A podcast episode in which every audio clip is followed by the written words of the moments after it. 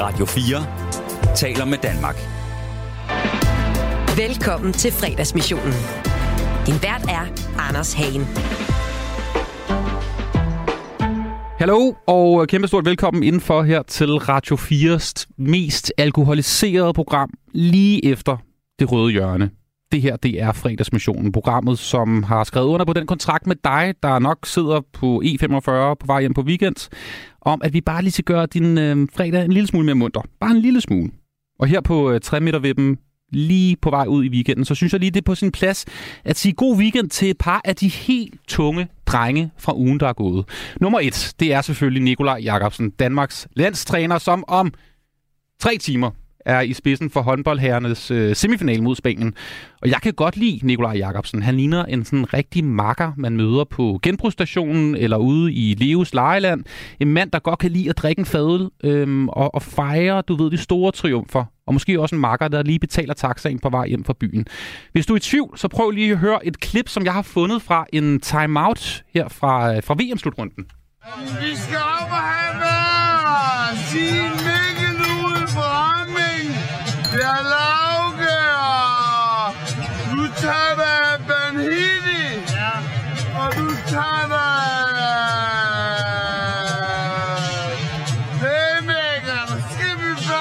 plejene? Ja, det er, det er virkelig, virkelig plat, det her. Hey, en, en anden mand, jeg godt kunne forestille mig, også kan sjaske en lille fadel ind under vesten, øh, når der skal fejres de store sejre, det er jo øh, ham her. Skal der også være underbukser på offentlige toiletter? Jeg går en tur spontant, så skider jeg i mine bukser. Øh, det, det, det er også et uheld. Sikke en uge for Lars Borg Mathisen, var. Det er kun øh, formaliteter, der gør, at den syngende sixpence-klædte, gratis spindhædende mand snart bliver ny formand for nye borgerlige. Godt speed, Lars. Også en vild uge for Rasmus Paludan. En mand, som vi fuldstændig kollektivt har valgt at glemme. Altså, hvem- er han nu? Han går også med sixpence, men hvad var det nu, han, han lavede i Danmark? Han er øh, lidt ligesom sådan en opmærksomhedssøgende teenage-dreng, øh, stadig i gang med at give lammer til pigerne i folkeskolen, og nu er han draget til Sverige for at få opmærksomhed. Ikke? Han er i gang med sådan en hyggelig koranafbrænding, og nu ene mand virker det til, i hvert fald hvis vi skal stole på nyhederne, muligvis øh, manden, der har taget hævn for nederlaget ved, neder, altså ved slaget ved Lund i, under den skånske krig. Han har jo sørget for, at Sverige ikke kommer med i, i NATO. Skide godt, Paludan. Jeg er Rasmus Paludan. Sejr. Kæmpe sejr til Rasmus Paludan. Øh, Det er et veloplagt program, forhåbentligvis, som jeg i hvert fald har prøvet at forberede til dig i dag her i fredagsmissionen frem til klokken bliver 17. Senere så får vi besøg af musiker og komponist Hanna Schneider.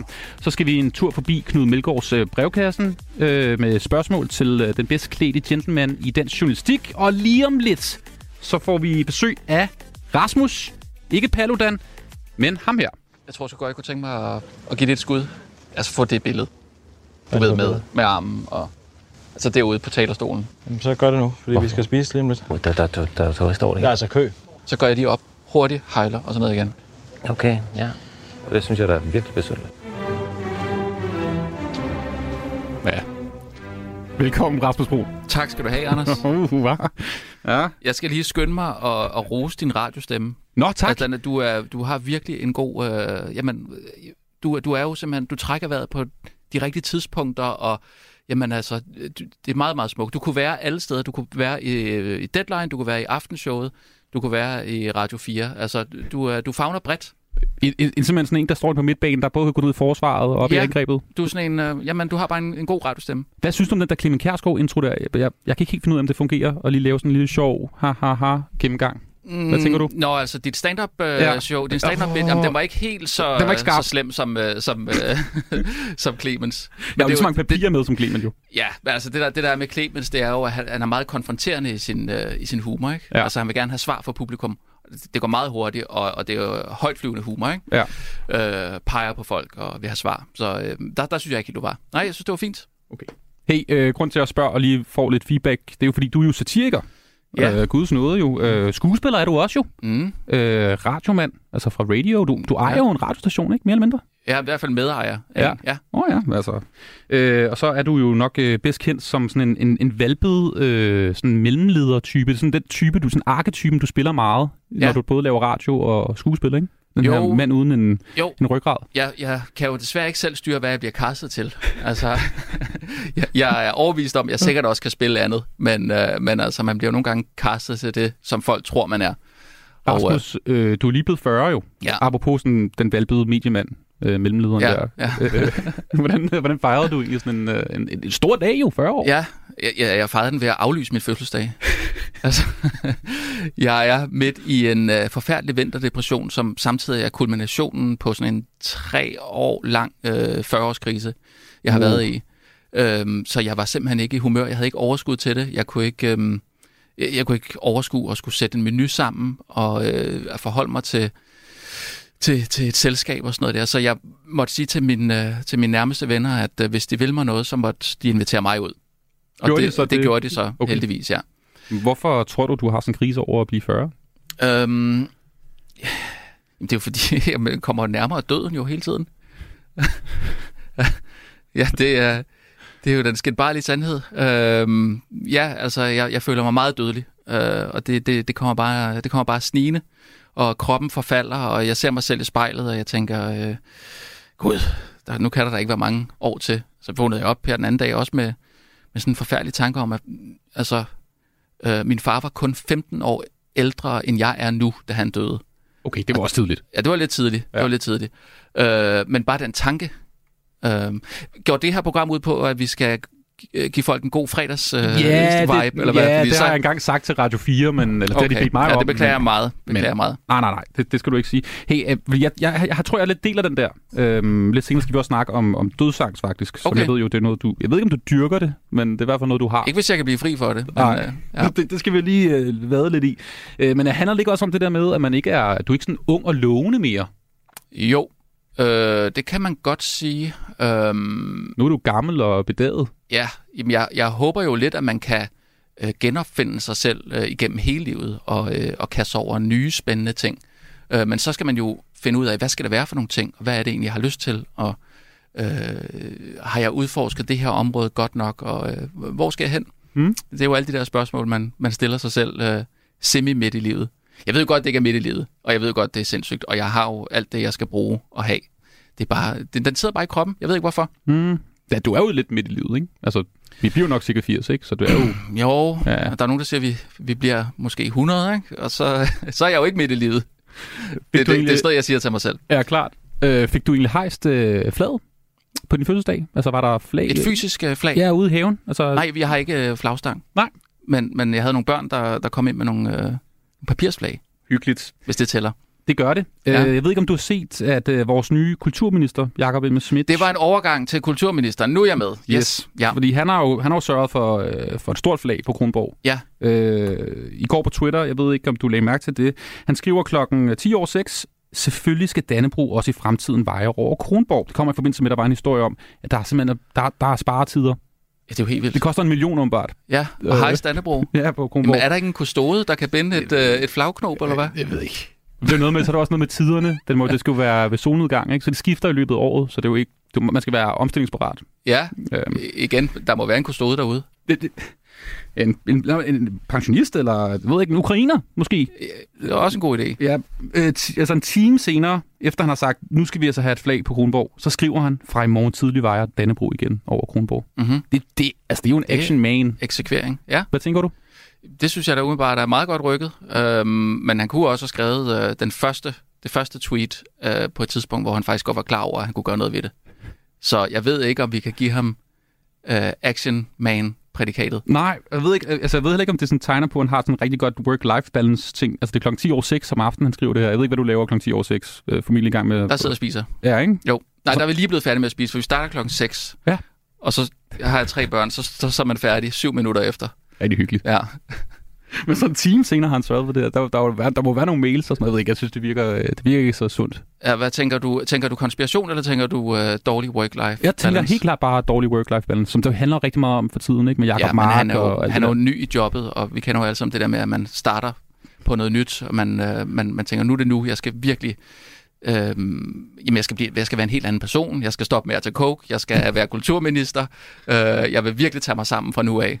Så det er jo nok det, han er inde i, kunne jeg forestille mig. Eller også så har han taget coke, og så er det derfor, han har hejsbladet. Det er derfor, altså godt, man skal tage coke. Hey, øhm, Rasmus, du er jo en levemand, i hvert fald øh, føler jeg lidt, altså set på de ting, du har lavet. Ja. Altså senest med orkestret jo, øh, og ikke mindst også selvfølgelig Kan man se det? Kan man se det? Ja, det synes jeg godt, man kan lidt se. Ja. Øh, måden du... Nå, det er også lige meget.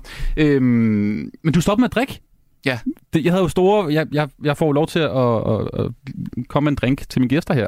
Ja, jeg havde tænkt, og vi det skal drikke jeg noget også en- sindssyg rødvin eller et eller andet lækkert. Nej, nej, du skal have noget alkoholfrit. Ja, det er rigtigt. Hvad, hvad sker der? Jamen, jeg tror, det er den her øh, kulmination på 40-årskrisen, der har gjort, at jeg simpelthen... Øh, jeg, min, min krop kan simpelthen ikke tåle det længere. Jeg får det så fysisk dårligt af at drikke. Og de, de tømmermænd, de trækker ud en to-tre dage. Øhm, så nu, øh, nu har jeg simpelthen tænkt, det kan godt være, at jeg har været rundt i alle brændertens afkroge efterhånden. Og jeg måske skal, skal prøve at se, om jeg kan finde mig en anden krykke og, øh, og, og klamre mig til. Mm. Så, øhm, så, så det har jeg så valgt at gøre. Det lyder jo Altså- røvsygt jo. Øhm, jamen, det tror jeg faktisk ikke, det er. Jeg har ikke oplevet, at det har været røvsygt endnu. Mm. Jeg tror, det er forestillingen om, at det er røvsygt, der gør, at det er røvsygt. Ja. Øhm, men altså, når først man kommer i gang med et selskab, og man ikke drikker alkohol, så glemmer man faktisk lidt, øhm, at, at det var krykken, som man klamrede sig desperat til. Men jeg, jeg har også noget med tempo. Altså, når jeg drikker, så, øhm, så, så går det meget, meget stærkt. Og så, øhm, Altså, du bæl, bæller. Simpelthen. Ja, altså det, jeg føler bare, øh, jeg føler, at jeg naturligt skal fylde på hele tiden. Mm. Øhm, og det, øhm, det bliver man meget fuld af, og så får man det så også ekstremt voldsomme tømmermænd. Jeg troede ellers, du ledede lidt efter øh, god gamle Nick Hækkerups øh, parole, den her nemlig. Tag dog et glas rødvin, tag et til, øh, og så i stedet for at tage det tredje, så tag lidt på konen. Nej. Hvad gør du så nu? Øh, hvad gør jeg nu? Øh, Jamen, jeg, Bare, bare. jeg skulle simpelthen lige decifrere det her citat. Det lyder ret vildt. Øhm, øh, jamen, jeg, jeg håber jo, jeg kan gøre det samme. Hmm. Altså, Bare det, øh, alkoholfri i stedet for. Det er også det, vi skal drikke i dag. Vi skal drikke en, øh, en alkoholfri øl. det er den her. Ja, hvad, du har ikke kigget på det endnu. Nej. Hvad, hvad er anmeldelsen umiddelbart, når du lige kigger på etiketten? Øhm, det er en etiket af en ung kvinde, der sidder og kigger på... Jamen, hun sidder oppe i en... Hun sidder på en, på en bil, oppe i nogle klitter, tror jeg, og spejder ud over havet. Jeg tror, det er Vesterhavet. Eller hvad? Det, det, det ligner det lidt, ja.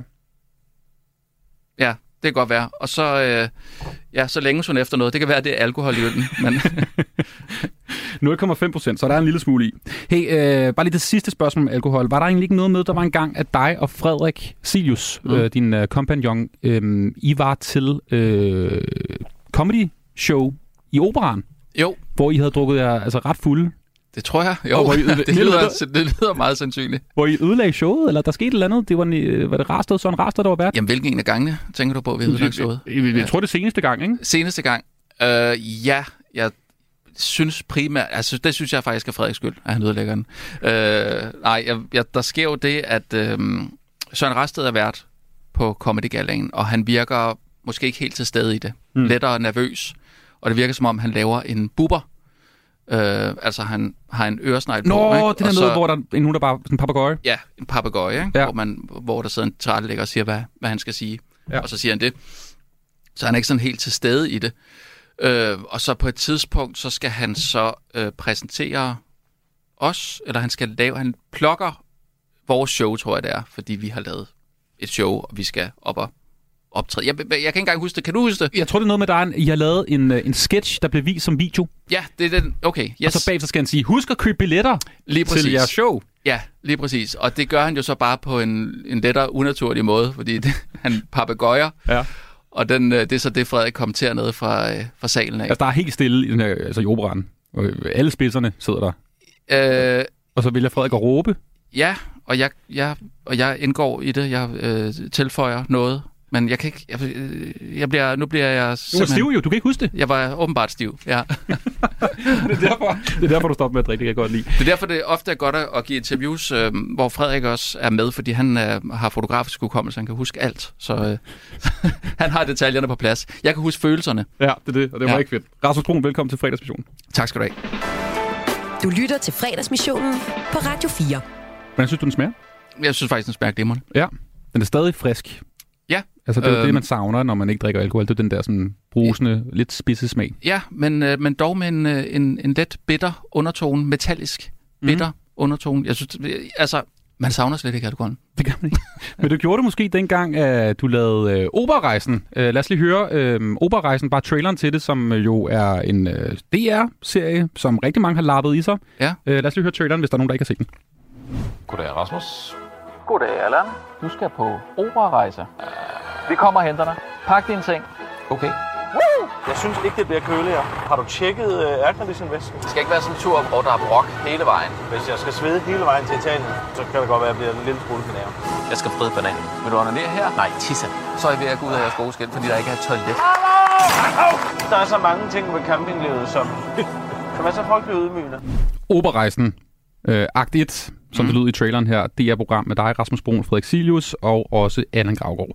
Og nu er der en akt 2 på vej. I har optaget den, mm-hmm. filmet den, eller Ja. hvad det hedder, og Ja. den kommer her i det nye år. Ja. Hvor er I henne?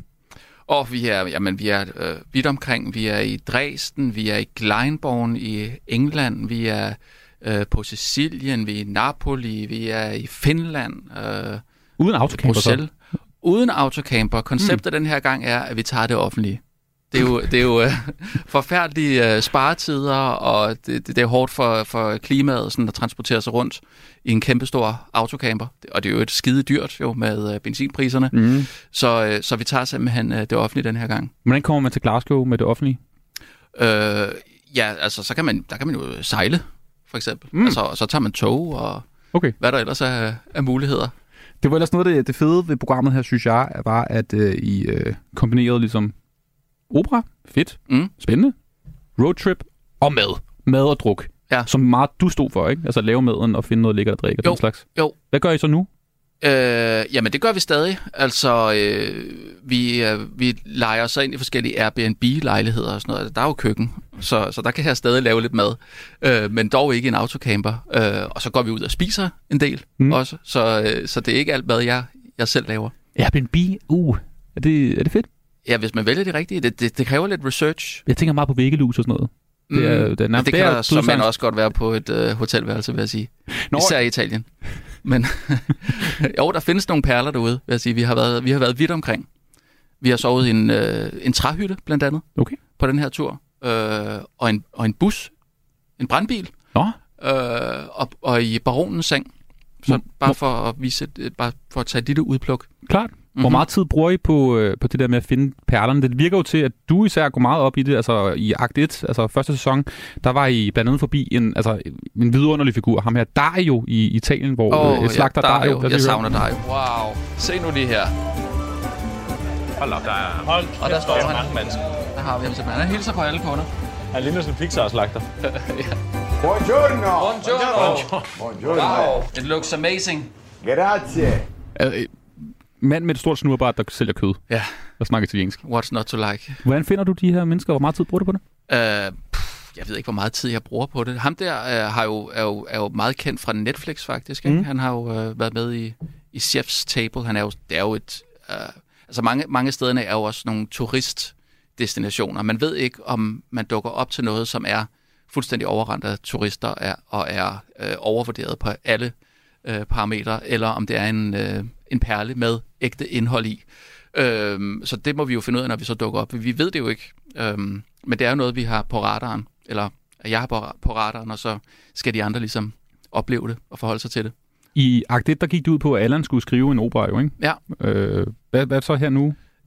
han skal skrive operan færdig. Okay. Ja, den er slet ikke færdig, den opera. Nå, okay. Ja, øh, det, det er jo... Øh, øh, en opera er, kan jo være mange akter. Den kan jo for eksempel være tre akter. Mm. Øh, så det, øh, nu vil jeg ikke spoile for meget, men det er da det klare mål. Sindssygt godt tænkt jo, dengang I pitchede ideen, fordi så er der jo selvfølgelig flere sæsoner allerede til at starte med. Vi- Vi tænker over tingene. Bare lige, øh, fordi det tænker jeg også er ret interessant. Øh, nok også for folk, der ikke lige sådan kender processerne med sådan noget her. Hvordan, hvordan sælger man en idé, hvor man skal tjene penge på at køre rundt i en luksusautocamper, ja. og nu ikke så luksusagtigt, men stadigvæk meget fedt, Ja, sammen med sine gode venner, altså jeg vil sige, det, det har noget med timing at gøre, tror jeg. Ja. Øh, fordi ideen er faktisk, øh, jeg tror, den er 4, 5, 6 år gammel faktisk. Øhm, og øh, da vi pitchede den første gang, var der øh, ja, ingen, øh, øh, særlig begejstring over mm. det, og der var ikke nogen, der synes, det var en god idé at lave det program. Øh, primært fordi man sikkert har tænkt, øh, er det bare dem, der skal ud og, øh, og, og, og spise og drikke på statens regning, og så skal de se opera og tale om det. Det kunne de ikke se nogen mening i. Men så tror jeg, at øh, der gik noget tid, og så har vi vel nok blevet mere øh, kendte, og øh, man ved ligesom, hvad det er, vi kan og står for og sådan noget, og så har man måske vurderet, at øh, det kan da godt være, vi skal give det et skud. Så, øh, og det er jeg jo meget glad for. Så jeg, er jeg, er jeg, jeg skammer mig jo ikke over at få en forlomme på den. Mm-mm. Det synes jeg da heller ikke, øh, det synes jeg da heller ikke, øh, du skal gøre. Øh, hvad, hvad er egentlig sådan i de der forskellige idéer, du har været? For jeg forestiller mig, at du også har brugt meget, meget tid på at komme op og prøve at pitche idéer, ikke? Jo. Hvad er den bedste idé, som ikke er blevet købt? Øhm, I din, tid, i Ja. din tid som mediemand? jeg, jeg har jo en idé. det er sådan et gameshow, tror jeg. jeg, tror, jeg, har- jeg tror endda, jeg har brugt det for sjov på et tidspunkt. Altså, min karakter Rasmus Brun har måske brugt det, fordi jeg vidste godt, at den her idé, den bliver aldrig nogensinde solgt. Jeg har prøvet, men det er et koncept, jeg kalder Ninja Apprentice, hvor man samler nogle, nogle folk, som skal lære en kampsport, altså ninja, Mm. og så sender man dem øh, på sådan en, altså ned til sådan en rigtig Shaolin-munk, eller hvad ved jeg. Ja. Øh, og så skal de så... Kendte mennesker? Nej, Nej, nej, Nej. kendte. tykke ja. mennesker. øh, altså, ja, folk, der har det svært i livet. Ned og, øh, og lære noget kampsport, og så øh, se, hvordan det udvikler sig. Og så selvfølgelig... Øh, Skal folk stemmes hjem undervejs? Eller? nej, det, det, det synes jeg nu ikke. Nej, Nej. jeg synes bare, det skal kulminere i en, øh, en form for bloodsport til sidst. Den vil jeg da gerne se, men øh, det, det har der ikke rigtig været nogen interesse for. Var det noget med, at dig og Frederik Silius, I pitchede den korte radiovis i sådan en form, en, en, en, måske en lidt anden udgave til DR2? Øhm, Eller Danmarks Radio? Mm, Sådan en nyhedssatire-agtig ting? Ja, det, ja, det er rigtigt. Altså, jeg tror bare, at vores koncept var, øhm, hvordan ville det se ud, hvis, hvis vi lavede nyhederne? Mm. Øhm, det var egentlig bare det. Ja. Al- Altså, hvis... Øh, ja, med, jeg tror, det har jo lidt været med forlæg for, eller efter John Stewart og sådan noget, ikke? Altså, Ja, klart. det er jo bare komikere, der laver nyheder, ikke? Jonathan Spang. Ja, lige præcis. Mm. Øhm, men øhm, der fik vi at vide, at det kunne vi godt lave, når vi havde en following på 100.000 eller sådan noget, tror jeg det var. og så hvis vi havde en following på 100.000 på YouTube, hvorfor skulle vi så lave et program på Ja. ja. DR2? Øhm, så, så den gik også i sig selv. Okay. Ja, det gør de fleste idéer jo. Men så kan man finde på noget nyt. Hvad med at lave et program om alle de dårlige idéer, som aldrig er blevet købt? Ja, det tror jeg Kasper Christensen øh, han har det? arbejdet på. Satans. Ja, fordi Ja. Han, han samler vist nok på dummier, har jeg hørt. Og det vil jo være et fantastisk program øh, at se. Altså alle de mislykkede øh, dummier, der ligger derude. Ikke? Er det ikke noget med, at du egentlig har været... Er du ret meget mand, man ringer til, hvis øh, man skal lave en dummy? Øhm, været med i det mange? har jeg i hvert fald været. Jeg har været med til at lave dummier, hvor jeg ikke har været med i, øh, i programmet, der så er blevet til noget på et tidspunkt. Okay. Øh, hvad var det? Øhm, det var et program på DR på et tidspunkt. Jeg tror, det var Sprogquizzen eller sådan noget. Kan det passe? Mm. Med Maria Monson. Okay. Der kan jeg huske, at jeg var, jeg var deltager øh, i dummien, men øh, jeg blev ikke ringet op, da det så blev til noget. Og jeg har jo nok gjort mig uheldig bemærket på en måde. Det er det. Hey, øh, hvad, hvad, hvad, har du en idé på lager nu? Altså, operarejsen øh, er blevet til noget, ikke? Har du en idé på lager, som du håber? Altså, du, du sidder lige nu og sådan... Ja, Tid. Ja, vil du fortælle om det?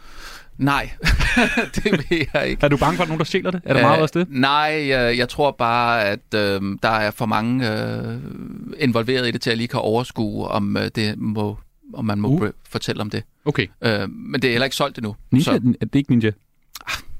nu har du mig. Nej, det er ikke det. Det er ikke det. Men øh, lad os håbe, det bliver til noget. Men, men det, det er jo det, i den her branche, der øh, øh, sætter man øh, 10 skibe i søen, og så er der et, der kommer tilbage. Sådan er det jo. Du lytter til fredagsmissionen på Radio 4. Nå, Rasmus Brun. Vi skal høre noget musik. Jeg kan jo se, der er jo 0,5 procent øh, alkohol i den her. Er det, er, er det Er for du, meget? øh, er, er du ved at Ja. skubbe mig ud over kanten? En form for drug rape. Ja. Vi må se, hvad der sker. Mm. Undskyld, hvad sagde du? Vi skal, øh, vi skal høre noget musik. Okay. Jeg har, øh, jeg har spurgt dig på forhånd, øh, om at du vil tage noget musik med, ud fra nogle forskellige spørgsmål. Ja. Og jeg har stillet dig det spørgsmål, der hed, øh, hvad er det for en sang, øh, som du forbinder med, øh, med at være teenager i Klammenborg, hvor du jo er vokset op nord for København? Ja. Og der har du taget øh, det her med.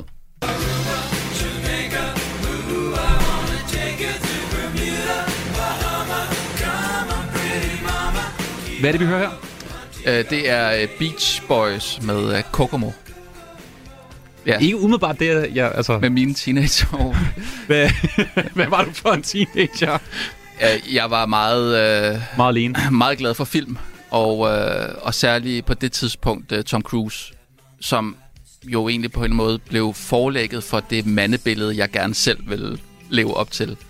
Ja. Så det der, når man skulle når man startede med at, at, at skulle have med, med piger at gøre på den mere romantiske måde, så var det ham, jeg kiggede til. Mm. Øhm, jeg, jeg kan ikke sige, at det, at det, at det også blev øh, det billede, jeg fik projiceret, men, øh, men Ja. det var i hvert fald det, jeg forsøgte. Jeg har hørt noget med, at, øhm, at du er jo skidegod til at score damer. Er det? Al- altså, har, i hvert fald har været, for nu har du jo en, en sød hustru og sådan noget. Okay. Jeg har hørt, at du, altså, kvinderne, som du ligesom erklærer, du erklærer kærlighed til, nogle kvinde, til en kvinde en aften, og så tror de virkelig på det. Er det rigtigt? Ja, at du er nærmest en form for Don Juan.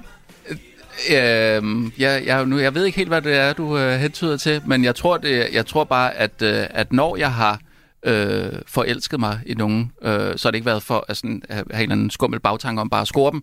Nej. Øh, så er det, fordi jeg virkelig tror på øh, forelskelsen på det. Er det så Tom. Cruise, øh, der kommer op i dig der? Altså ja, det den- tror jeg faktisk. Ja, mm. altså det er nok den, den samme, øh, det samme billede af øh, det der nu og her. Øh, head over heels kærlighed, ja. Har du nogensinde holdt sådan en, øh, en Top Gun temafest, eller en cocktail temafest i bedste Tom Cruise-stil så? Nej, men jeg har drukket mange cocktails Ja. øh, generelt. Men du, er, du er jo også glad for temafester, ikke? Har du snakket med Frederik? nej, nej. Jeg kan godt lide, at der er nogle, øh, nogle, øh, nogle tematikker, nogle rammer for, for ting og sager. Altså, Mexico-aften. Mexico-aften, ja, det lyder så, det lyder så bøvet og dumt, men øh, jeg, har, jeg har for eksempel en madklub, som jeg skal i i morgen, hvor vi skiftes til at lave mad for hinanden, men ud fra et bestemt tema. Så ja, det er, det er rigtigt. Jeg ved ikke, hvor du har dine kilder fra, men øh, ja. I started a joke which started the whole Og så er det tid til Guilty Pleasure. Mm-hmm. Bee Gees her har startet Ja. ja. joke. Hvorfor er det her pinligt at lytte til? Jeg synes jo øh, som udgangspunkt ikke, at der er noget musik, der er pinligt at lytte til. Åh, det, det, åh. er der det? Crazy Frog og sådan noget, hvis du kommer bravende. Jamen, ja, jamen, jeg synes ikke, man skal skamme sig over sin musiksmag i hvert fald. Mm. Men det er fordi, at det her nummer er jo bare ekstremt ømt. Og det er bare et, et, et nummer, som, øh, som faktisk godt kan, kan røre mig. Mm. Øh, jeg vil sige, jeg kan nærmest gribe en tår til det. Hvorfor? Øh, jamen, altså, jeg, synes, at de har helt forrygende stemmer, og så synes jeg, at teksten i det her er, det er noget, der resonerer med mig.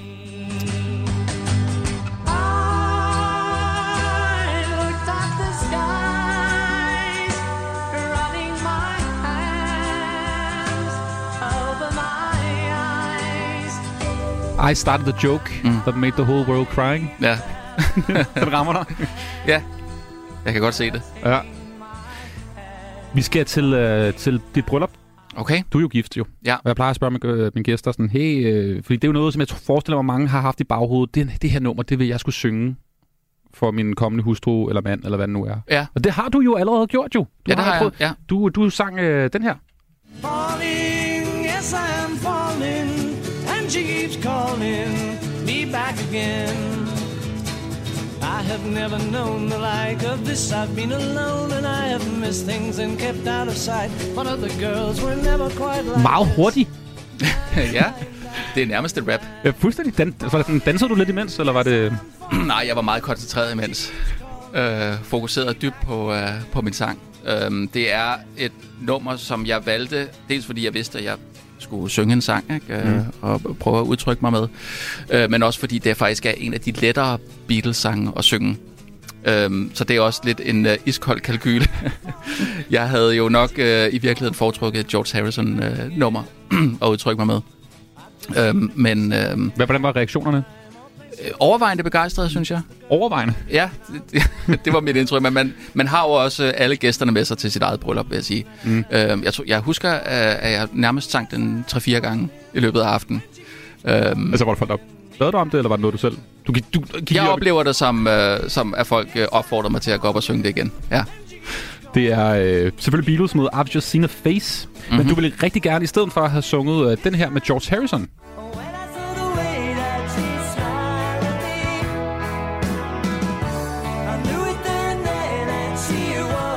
Men hvorfor, hvorfor gjorde du ikke det? Det er meget, meget svært at synge det der.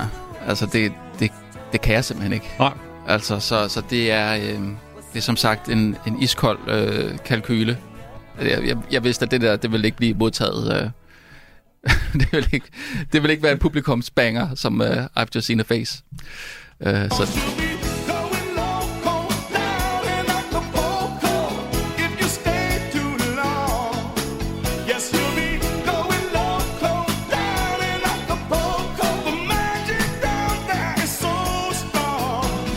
Og det er sangen, som altid får dig ud på, øh, på floor. Ja, altså det er måske så meget sagt. Der er ikke så meget, der altid får mig ud på, øh, på floor. Uh, det er meget sjældent, jeg er på floor i det hele taget. Mm. Og øh, klokken skal helst være efter 3-4 stykker. Og der skal måske slet ikke være flere tilbage til festen, før jeg går på dansegulvet. Hvordan danser du? Hvordan jeg danser? Mm, hvordan, altså, Med lukkede øjne. Ja. Og armene ud til siden. Altså flyveren? Jeg føler og mærker øh, energien i, øh, i, i, i rummet. Og så håber jeg på, at, øh, at, at det ser nogenlunde ud. Hvorfor tror du, du har svært ved at danse, egentlig? Jeg, jeg er for selvbevidst. Jeg, Ja. kan ikke, jeg, jeg tænker, at øh, i det øjeblik, jeg går ud på dansegulvet, så, så tænker jeg, nu kigger alle på mig, og så tænker de, hvor er han grim, hvor er han dårlig til at danse, øh, hvor tror han, han er smart. Altså alt det værste, man overhovedet kan forestille sig om, at andre mennesker vil tænke om en. Det er det, jeg forestiller mig. Men hvis det skulle være, så skulle det være til det nummer. Hvad er det, det er for et nummer, egentlig? Øh, jamen altså, øh, det, det er jo bare... Jeg, det er fordi, jeg, jeg tænker, det er sådan et... Øh, jeg, jeg, jeg ser sådan kulørte havelamper for mig, Mm. og langborer ude i en have med øh, æbletræer på alle sider. Øh, Hawaii-skjorte også måske? Eller er lige... Nej, det er ikke Hawaii-skjorte Nej, overhovedet. Der er nej, okay. helt, helt off. Ja. Slips. Slips, ja. øh, nej, men bare sådan et... Øh, mm, En august, Ja. lørdag i august. ja, lige præcis. Lørdag i august. Der ramte den. Ja. Ja.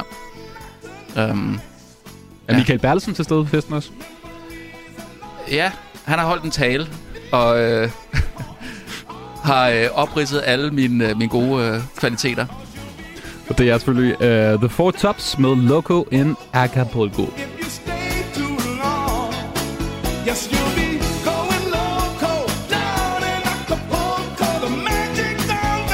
Det er sådan et nummer, der er utrolig... Øh, man kan lige se sådan lidt for, for glade, øh, hvide, overvægtige øh, mennesker danse til det her, ikke?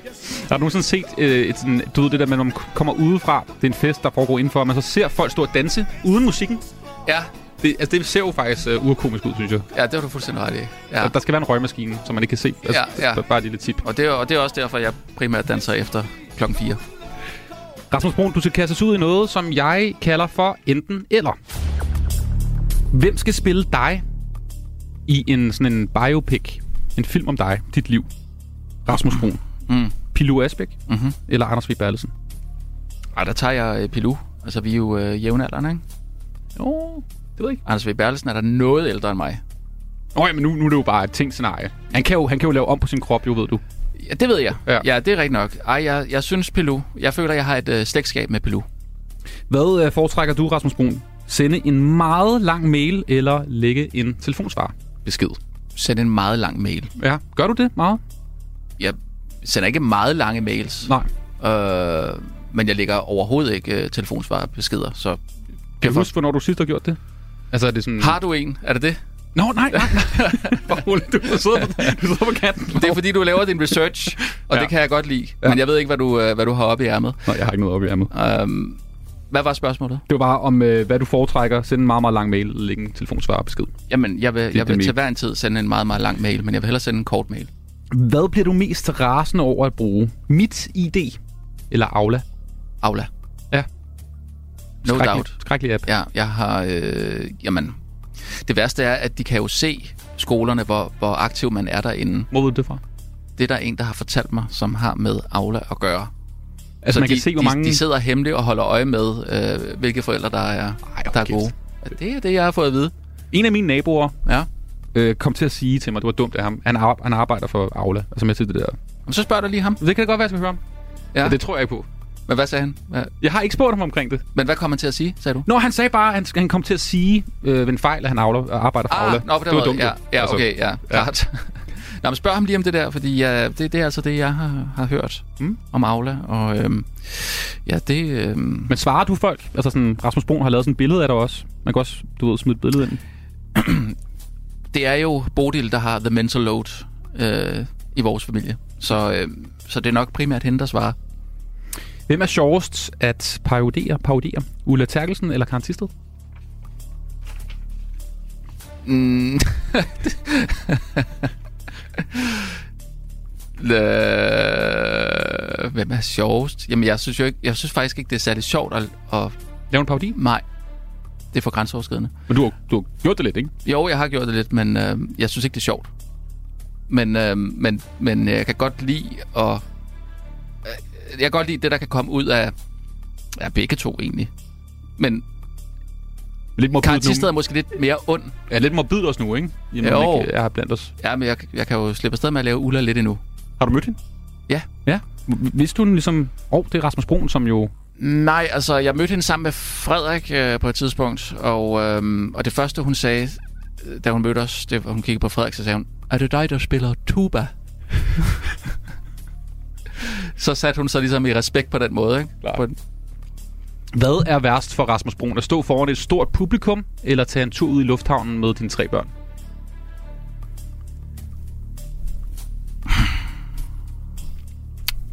Den er svær. Mm. Den er svær. You don't do airports. Er det ikke sådan der? Jo, det er sådan, det er. Øhm, det er lige før, jeg vil sige, at det er værst at tage ud i øh, lufthavnen. Med mine tre børn. Du er ikke, du er ikke flyskræk, vel? Nej, det vil jeg ikke sige. Jeg synes ikke, det er sjovt at flyve. Jeg synes ikke, det er rart. Nej. Øhm, men øhm, det er fordi, jeg ved ikke, hvad man skal i en lufthavn. Typisk. Øh, jeg, ved jo, jeg ved det jo godt teoretisk, Ja. men jeg har et eller andet... Øhm, altså, jeg lægger min hjerne i øh, indgangen til lufthavnen, Ja. og så er det som om, at det hele er nyt for mig hver eneste gang. Men er det ikke et kæmpe handicap, ikke at kunne tage et fly? Jo, jo, men jeg tager jo også et fly, og. Ja. jeg kommer jo også igennem, men og jeg, jeg, nu, efterhånden så synes jeg, jeg har bedre og bedre styr på det, men øh, det bliver aldrig rart, synes jeg. Det er også fordi, det er jo det ultimative øh, overvågede samfund, mm. øh, sådan en lufthavn der, ikke? At du skal registrere alt. Altså, hvis du køber øh, en flaske et eller andet, eller en stang cigaretter, så skal du vise dit boarding pass. Du skal nærmest også gøre det, hvis du køber noget slik. Øh, bare det, synes jeg også er... Det kan du ikke lide. Nej, det, det, nej, det er stærkt angstprovokerende.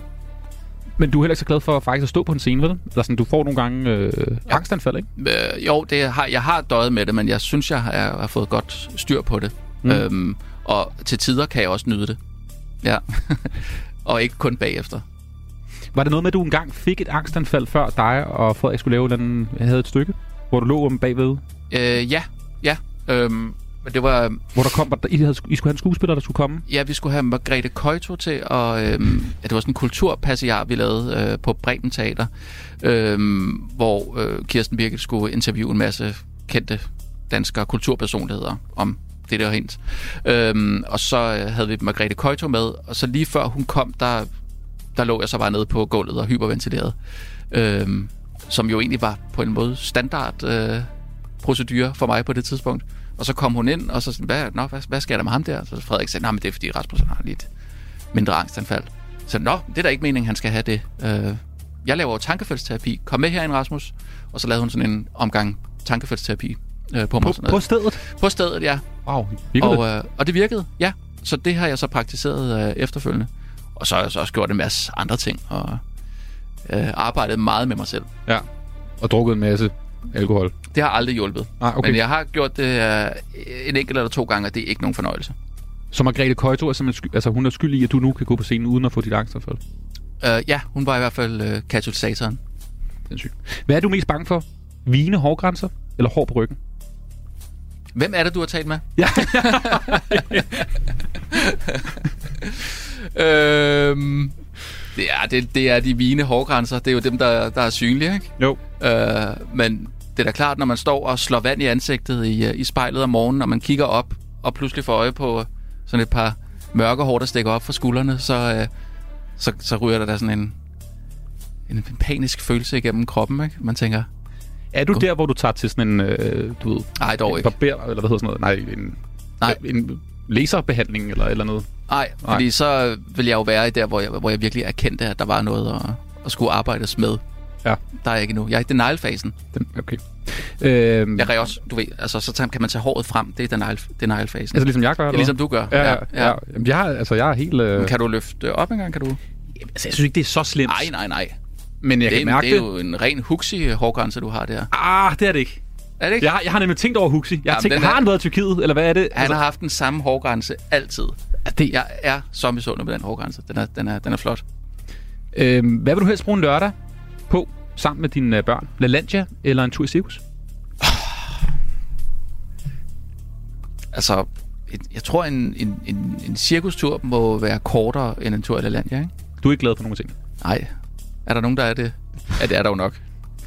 Der var en, øh, en, en god ven, der engang øh, beskrev... Jeg har ikke været i Circus Somarum, Nej. som jo bare er det, man gør, når man får børn Ja. om sommeren.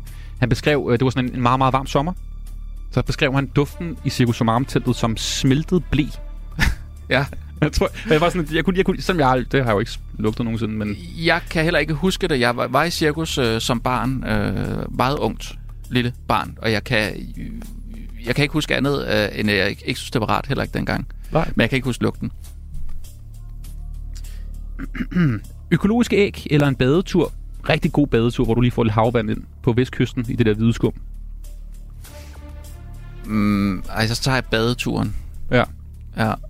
Og du, du holder dig, altså du simpelthen, du, du dropper økologiske æg nu.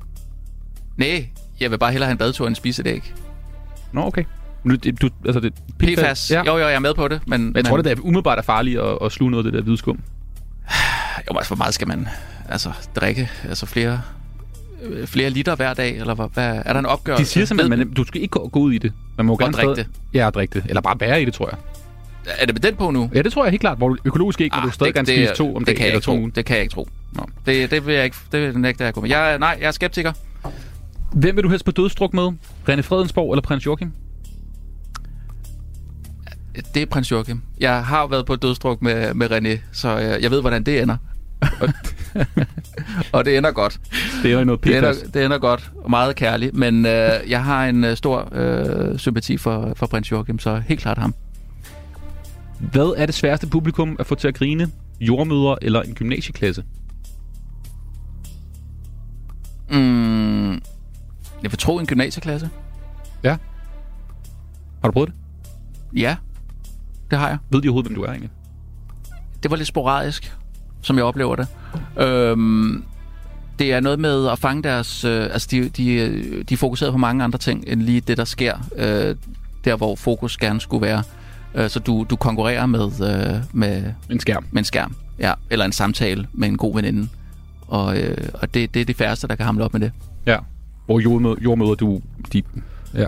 Øh, ja, de, de slår mig som meget øh, sympatiske og ordentlige mennesker, som jo øh, har øh, for det første fået et enormt højt snit for overhovedet at blive jordmøder, så det er jo nogen, der kan koncentrere sig Ja. om det, der foregår foran dem. Ikke? Så øh, jo, jeg vil sige, øh, en gymnasieklasse er sværest. Ja.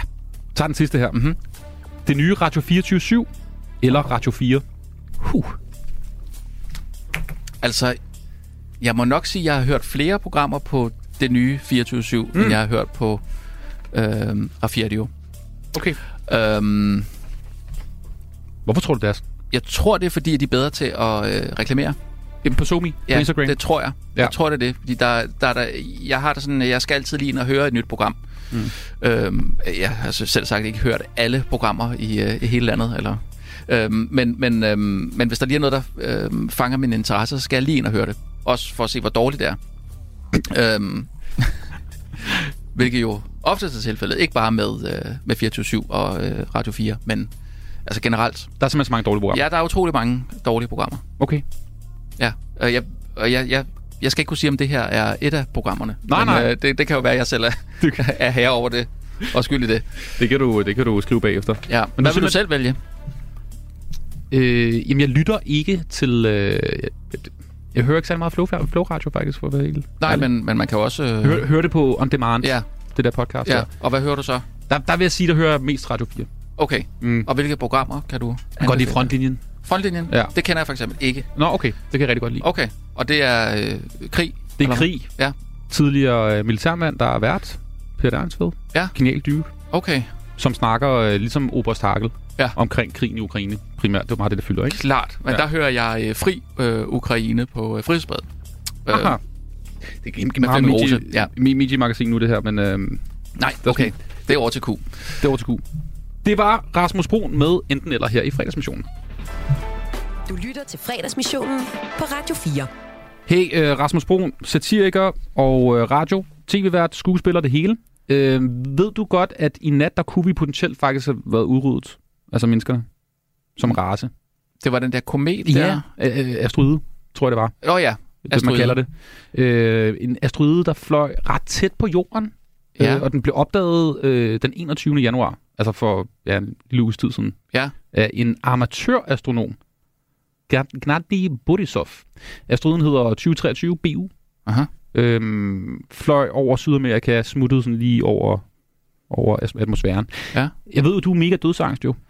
Øh, Er, ja. det, er det sådan en, en ting på din ligesom, liste over ting, som du er bange for? Nej, fordi så tænker jeg, så er det ude med os alle sammen, ikke? Ja. Øh, hvis det er den der jordens udryddelse. Det er jo nok, det hænger nok lidt sammen med, at jeg er forfærdelig ked af at skulle gå glip af noget. Øh, så det er nok mere min egen død, jeg, øh, jeg frygter. Nå, så du er ikke sådan, for eksempel i forbindelse med corona og alle de her sådan, kriser, der har været krigen i Ukraine og sådan noget. Nej, der er du hvis, ikke, der, hvis der, alle ligesom øh, skal udsættes for død og ødelæggelse på samme tid, så er det ikke lige så skræmmende, som hvis det bare er mig, der ligesom tjekker ud. Okay. Øhm, Har du ja. altid haft dødsangst? Øhm, ja, det tror jeg faktisk, jeg har. Okay. Ja, ja, jeg huske, som lille dreng, der var jeg bange for, at jeg havde fået brystkræft. Øhm, fordi jeg havde hørt om det i, i, i tv selvfølgelig, ikke? Og, øh, og så havde jeg ikke lige lavet koblingen til, at det, det sådan primært var, var kvinder, det gik ud over. Øh, så jeg var øh, i en, en øh, periode overbevist om, at jeg havde brystkræft, og jeg kunne mærke en eller anden knude derinde. Jeg kan faktisk huske, der var en historie omkring, at øh, de der morgensheriffstjerner, man Ja. gav i folkeskolen, Ja. der var der en, der fik, en, altså en mand, der udviklede brystkræft. Du og der mener ghost. man, at det var i forbindelse med sådan en, han havde fået altså en ordentlig Ja. morgensheriffstjerne i lang tid. Aha. Altså over en lang, lang periode. Så det vil jeg bare lige, det, det var bare lidt mere brænde Så til det vil jeg, jeg vil sørge for ikke at få nogen af dem i nærmeste fremtid. Så. Men hvorfor tror du, du er, altså, hvad, hvad, hvorfor som ung dreng begyndte du at tænke over det? Øhm, mm, jamen, det hang jo nok lidt sammen med, at jeg ikke øh, lige voksede, på det tidspunkt voksede op øh, det, det, det, øh, et sted, der rigtig var egnet til børn. Altså, øh, Ty, ikke?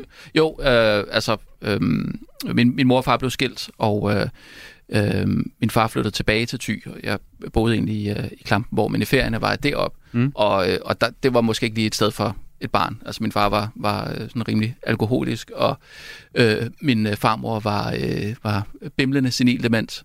Og, øh, og så havde min far en, øh, en skizofren øh, bror. Okay. Så øh, at være barn i det miljø, det er ikke, øh, det er ikke sådan et sted, hvor, man, hvor et barn egentlig burde være. Og der var du alene? Og jeg, jeg havde også min storebror øh, nogle af gangene, men øh, nogle, nogle gange var jeg også alene, og øh, øh, ja, så kan man jo godt gå og, og udvikle det ene og det andet, ikke? Så du, det, det er sådan, din tanke, at det stammer derfra? Altså, at, at du har rendt rundt meget alene og haft ja, sygdom altså det dig er min også? tanke lige når du spørger nu her i det her radiostudie, men Ja. øh, jeg er sikker på, at, øh, at hvis jeg satte mig ned med en psykolog, så kunne jeg sikkert komme frem til alle mulige spændende forklaringer. Ja. Øhm, det er fordi, jeg, også, jeg, jeg går også og tænker ret meget på det. det jeg tror mere, Ja. det er sådan med katastrofe-tankegangen. Ja. Altså sådan noget med, altså, for eksempel har jeg en lille sådan, en nødkasse nede i kælderen. Det er da en god idé. Jamen, det er Med- en god med jeg. hvad? Jamen, det er så det, der bliver lidt dumt. Det er ikke sådan noget med nudler og sterillys og... Øh, Ja. Øh, ja. De Og, fleste glemmer jo at tænke over øh, vand. det har jeg købt. Du har købt vand. Ja, ja, Hvor jeg har- meget jeg har vand? Ikke bare med 3 prepper. liter? Nej, jeg har, jeg tror, vi er oppe på 30 liter nu. Åh, okay. Men jeg læste et sted, at man skal bruge 6 flot. liter per familie per Ja. dag, eller sådan noget. Det er Ja, ret mange. det er nemlig det, og det er det, folk øh, går ned på, ikke? Ja. Jeg har, Ja. endda købt, jeg har også købt smøger, fordi jeg læste et sted, at det er rigtig godt som sådan en handelsvare. Gud, det er da genialt. Ja, at der folk skal jo ryge jo, Ja, og så ja. kan du bruge det til, jamen så skal jeg lige have du ved, en dunk vand eller sådan noget. Øh, Godt tænkt. Ja. Godt tænkt. Jeg er ikke selv øh, prepper, øh, men jeg har da... Øh, jamen, altså... Det, Børnepædofiler har jeg også købt. synes- Børnepedo? Hvad? Børne... ja, jeg har masser en kæmpe samling. Ej, okay. det er skrækkeligt. Yes, børnepadodiler. Ja. Yes, jeg synes, du jeg, tænkte, det, jeg tænker bare, bare lige sådan en uge, uden at butikkerne var åbne. Ja, men hvad er det, du... Hvad går du og frygter? Jeg går og frygter en eller anden form for øh, nukleær øh, katastrofe i nærheden. Ja. Et eller andet, øh, der gør, at øh, elektricitet, internet, alt sådan noget der ikke virker. Ja. I en øh, overskuelig, over, øh, overskuelig periode. Jamen altså, dommedagsuret, det rykker jo tættere og tættere på, Meget festligt program, det her. Ja, jeg glemmer hele tiden, hvad konceptet er. Hvad, hvad er sådan det mest pinlige, du har gjort i forbindelse med at være? Fordi det synes jeg jo er ret pinligt at også bare fortælle om. Altså, jeg har ikke fortalt nogen om det. Øhm, hvad, Nej, okay. Hvad, hvad, hvad er sådan det mest pinlige, du har gjort i forbindelse med, at du har været bange for at dø? mm, i, I forbindelse med, ja, hvad har jeg gjort? Uh, er noget med en barnevogn? Hvad er det for noget? Ja, du... Nå, det, det er fordi, du stiller spørgsmål, som du godt kender svarene på. Måske. Det, det er det, der forvirrer mig. Hvad er det for en historie, du leder efter? Jamen noget med en gang, at din, uh, dit barn lå i en barnevogn uden, uden for en café eller sådan noget, og så var du lidt bange for, at nogen der kommer og kidnappede hende. Måske. Mm. Du var bange for sådan en Madeleine. Åh, oh, ja. Øhm, ja, det tror jeg var sådan en, en mere sådan grundfrygt, øh, der kunne komme over mig. Øh, det, var, det var nok egentlig mest ved mit, øh, ved mit første, førstefødte barn. Det er gået lidt over, eller det er gået meget over. Ja. Øh, men hvis man først kører den der tankegang ud med, hvad vil der ske, hvis der var nogen, der kidnappede øh, mit barn og brugte det til jamen, altså de mest forfærdelige ting. Altså den tanke, altså den kan jo den kan fuldstændig lamme en, så man Mm. sidder og glor ud i luften i, ja, i længere tid ad gang. Ikke? Øhm, det, er jo, det er jo bare en tanke, man ikke skal følge, følge til dørs, Ja. fordi den, den ender ikke, den ender ikke et, et behageligt sted. Øhm, det er jo det værste, man kan forestille sig, der, der, kan, der kan ske med ens barn, ikke? Mm. Og skulle sådan- kidnappet. Og, ja, og så blive øh, brugt i forskellige seksuelle sammenhæng. Klart. Det kan jeg næsten ikke, eller jeg kan ikke forestille mig noget værre end det. Mm. Så, så nej tak til det. Øhm, hvad, hvad, hvordan er du så kommet ud af det der? øh, Det virker til, at du stadig lidt går og tumler med det. Det var det, vi startede med. Altså blevet 40. Øh, der skulle ikke være nogen fødselsdag på grund af det. Ja, Hvad, hvad, hvad gør du for at komme ud af det? Altså den der dødsangst der.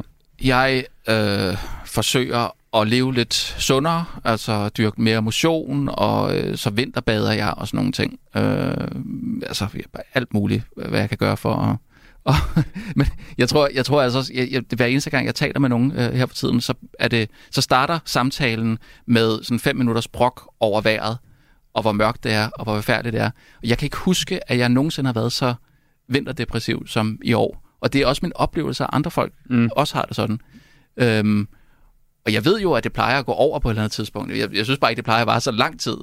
Øhm, og være så altomfattende, som, som jeg virkelig synes, det har været i år. Øhm, så så ja, altså, øh, spis sundt, øh, dyrk noget motion, og så drikker jeg så ikke noget alkohol, så jeg ikke kommer ned i de der... Øh, hvad hedder det, de der Downers. søndagsblues øh, tømmermænd der, der kan, der kan vare sådan to-tre dage for mit vedkommende. Ikke? Mm. Ja, så det er det. Gode tips. Du lytter til fredagsmissionen på Radio 4. Rasmus Brun, vi er ved at være øh, færdige. Ja, jamen, jeg er simpelthen så ked af det, at det blev så... Øh... Nej, nej, nej, det er mig, der er gået ned den vej der, så det skal du ikke tænke på. Det er, det er kun, kun godt. Øh, vi kan måske prøve at slutte på en hej. Okay, lad os gøre det. Yes. Øh, hvordan, hvordan, hvordan skal du fejre week? Hvad skal du lave i weekenden? Hvad skal der ske? Du har tre børn jo. Ja, jamen, øh, så giver det jo lidt sig selv, kan man sige. Så i aften, nu hvad er klokken, den er, den er fire nu her, ikke? Mm. så øh, jeg skal jo lige finde på noget mad. Det er første skridt. Det, det skal være noget mad, der kan laves sådan relativt hurtigt, ikke? fordi vi spiser klokken 6. Øh, og så bagefter, så, så skal der jo lige ryddes op. Øh, så står den på fredagstamtam. Øh, og så øh, skal der være et skænderi om, hvad vi skal se. Ja. Om det skal være X-Factor, eller om øh, det er de lidt yngre børn, der skal have lov til at, at bestemme. Og så deler vi os formentlig op. Øh, der er nogen, der får en iPad, der er nogen, der, der får et andet fjernsyn, så det er skide hyggeligt. Mm. Så, ser, så er vi nogen, der ser X-Factor, nogen, der ser noget andet, en tegnefilm, hvad ved jeg. Øh, og, On demand, det hele. Altså, du ser demand, det, du ja. streamer. Øh, ja, nej, det tror jeg ikke. Jeg tror, det er direkte. Okay. X-Factor, det er klokken 9, ikke? Ja, ja, eller ja. klokken 8. Ja. Eller klokken 8, det der, der ser vi det. Øh, I morgen, der skal jeg den der madklub der. Øh, jeg ved ikke, hvad Tema? temaet, jeg ved ikke, hvad temaet er endnu. Nej. Øh, det 40 bliver spændende. fødselsdag. Og 40 års, nej, det er ikke min 40 års Nej, nej, fødselsdag. måske er det tema. Øh, og søndag øh, er det Luciana. Ja. Okay. Så velkommen til øh, voksenlivet. Du har fortalt en gang, at øh, weekender med børn er det noget af det mest røvsyge, der findes. Ja.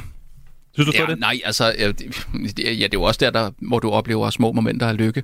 Øhm, men generelt er man jo bare en, en gårdvagt og en øh, socioassistent Ko- og en kok. øh, øh, kok. Øh, øh, ja, altså Psykolog er det hele. psykolog, alt det der. Man er bare sådan en, en person, der skal svæve lidt over vandene og sørge for, at alle har det godt og får en snack, så de ikke går amok. Rasmus Brun, det var en uh, fornøjelse at besøge dig her i fredagsmissionen. Var det det? Du Okay. kunne have en, uh, en dejlig weekend med, din, uh, med dine tre børn og, og uden alkohol. Meget, ja, glæder mig til at høre, hvordan det går. Om det hvor lang tid det holder ved. Ja, du må invitere mig ind øh, til et godt glas vin om en måned. Ja, det er det. er det godt, du? Du lytter til fredagsmissionen på Radio 4. En 8-årig pige kæmper for at trække vejret. Sådan som vi ser det i et lægehus. Ja, det er korrekt skift. På gulvet foran hendes far stopper hendes hjerte med at slå. Hvad vi er på vej til, ikke?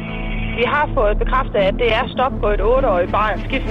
Hvordan kan det ske? Vi kommer ikke til at udtale os om det, eller at du skal have noget agtindsigt herfra. Lyt til den døde pige i lægehuset i Radio 4's app, eller der, hvor du lytter til podcast. Radio 4 taler med Danmark.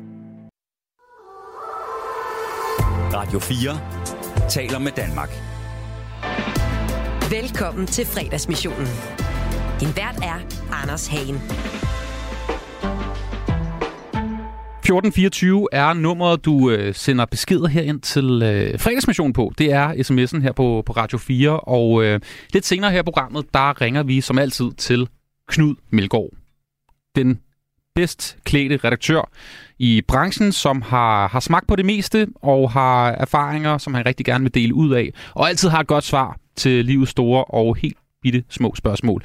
Hvis du har et spørgsmål til Knud Melgaard, et spørgsmål til livet, så er brevkassen altså åben, og det er som sagt altså til øh, 1424, du skriver til øh, lige nu, hvis du altså ligger inde med et spørgsmål til Knud, og du starter bare beskeden med hej Knud, eller kære Knud, så tager jeg den med til Knud Melgaard lidt senere her i, øh, i programmet. Knud Melgaards brevkasse åbner vi altså op her i dagens udgave af fredagsmission som altid. Og lidt senere skal vi også snakke om, som vi hørte her i nyhederne, øh, håndbold selvfølgelig. Øh, semifinale ved VM øh, er om, øh, om to timers tid, øh, hvor Danmark skal spille mod øh, Spanien. Øh, en nation, som vi har spillet mod øh, frygtelig mange gange til, til håndbold, og det, det er ikke altid været rigtig, rigtig, rigtig godt. Men øh, det, det skal vi... Øh, jeg, jeg, jeg skal prøve lige at, at slæbe dig igennem suppedagen af rigtig dårlige resultater mod, øh, mod Spanien. det er måske den dårligste optag til, til, en, øh, til en håndboldkamp nogensinde, som du får lidt senere her i programmet. Kæmpe stort velkommen for her til fredagsmissionen. Du lytter til fredagsmissionen på Radio 4.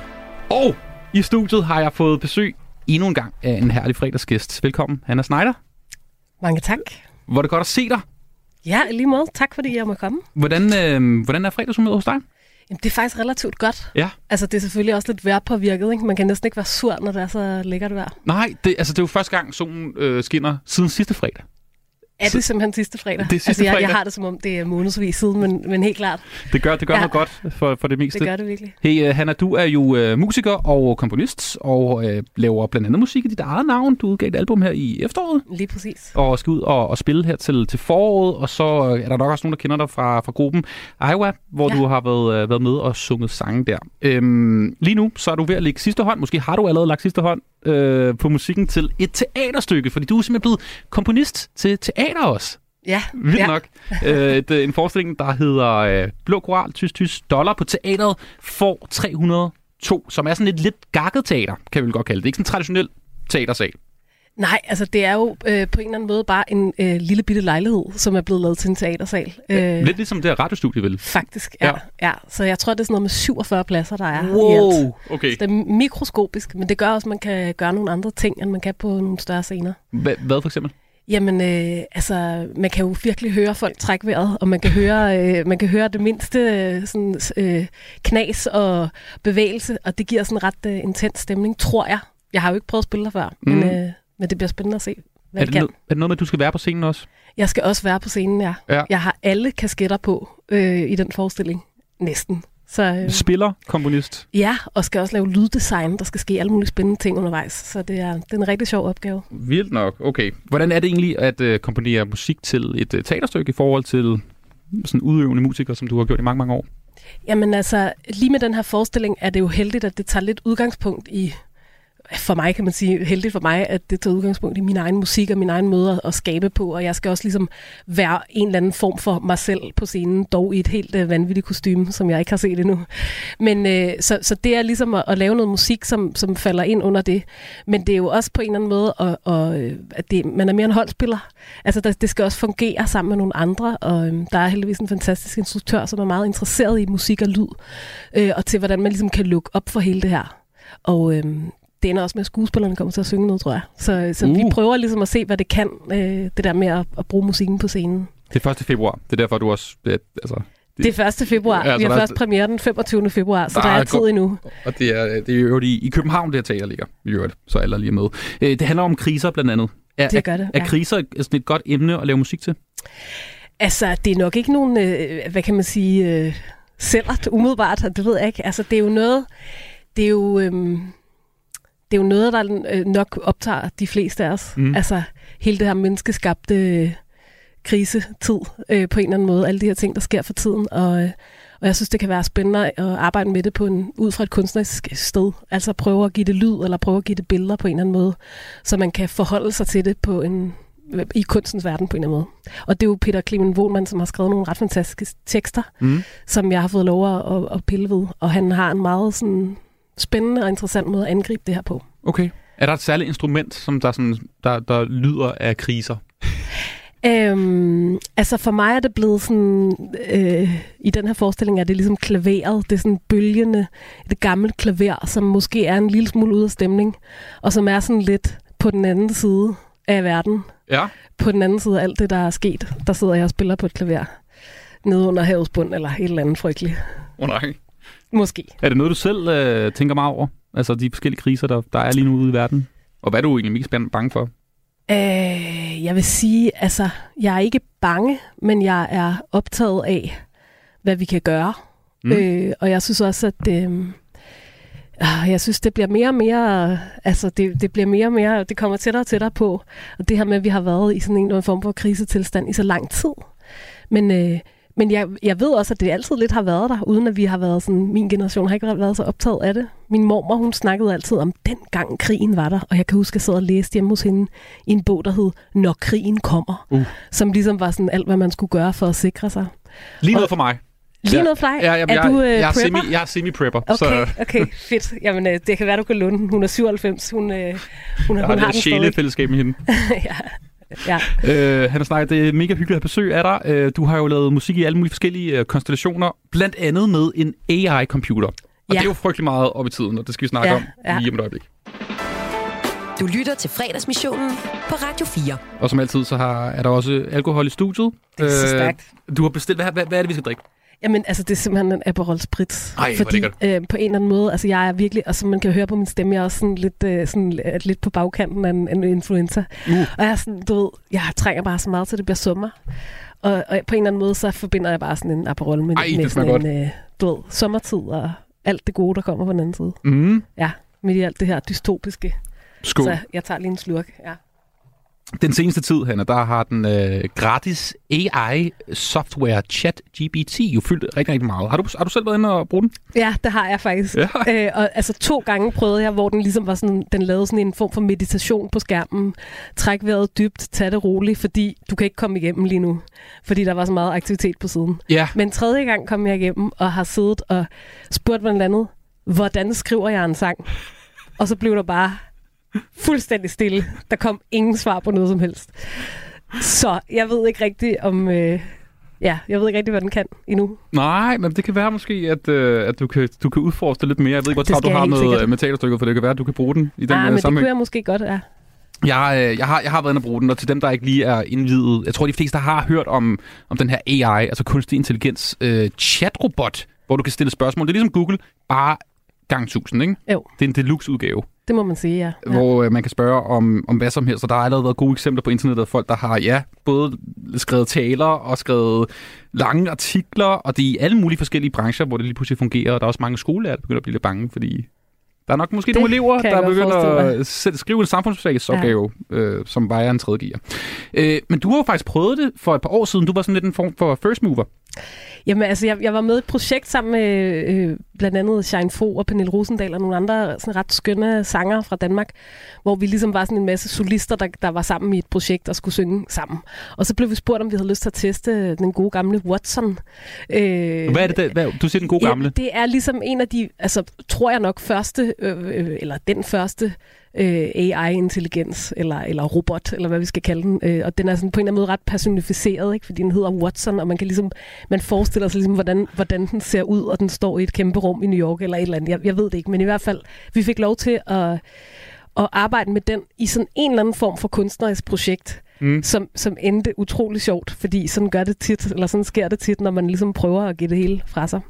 Men øh, ja, vi fodrede den med noget af vores musik, og så skulle den ligesom tage essensen ud og skabe noget ny musik ud fra det. Jeg har fundet lidt på nettet øh, omkring det. det. Altså, som jeg kan forstå det, så spyttede den det her ud. Yes.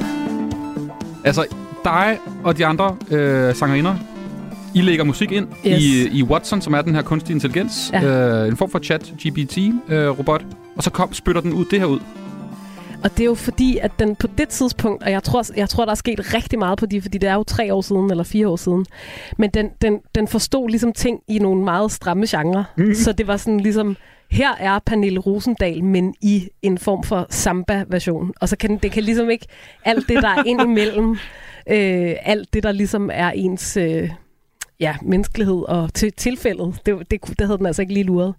Men så prøvede vi så at omsætte det i sidste del, og prøvede ligesom at lave det til en anden form for, for værk til sidst. Ja. Og det var jo rigtig spændende, altså fordi det, det siger jo også noget om, hvad det er, der ligesom... Ja, at, at der er det sidste touch, det er meget det der med, hvordan mennesker bruger den der kunstig intelligens, eller AI, eller hvad vi skal kalde det. Altså det er meget den måde, man omsætter tingene på, som kan blive spændende, tror jeg. Hvad var det for nogle specifikke værktøjer, som, øh, som I brugte hos Watson? Det var MIDI. Altså det, var, det er en form for signal, man sender. Det er ligesom, musik kan ligesom sættes, eller kan være en, en MIDI-fil. Øh, Mm. Så den får nogle informationer om, øh, hvor langt der er mellem tonerne og rytmik på nogle forskellige sange, og, og tempo og en masse forskellige ting, som ligesom er lagret i det. Og så øh, var der tekster, så den har også taget en eller anden form for sådan midterlinje af, hvor mange gange siger man I love you i sin sang, eller et eller andet, og så bruger den ligesom det i en eller anden form for tekstskabelse. Øhm, det nåede så ikke med i den endelige her. Og så, øh, og så kunne den ligesom sådan noget med, at, at den kunne ligesom decifrere genre.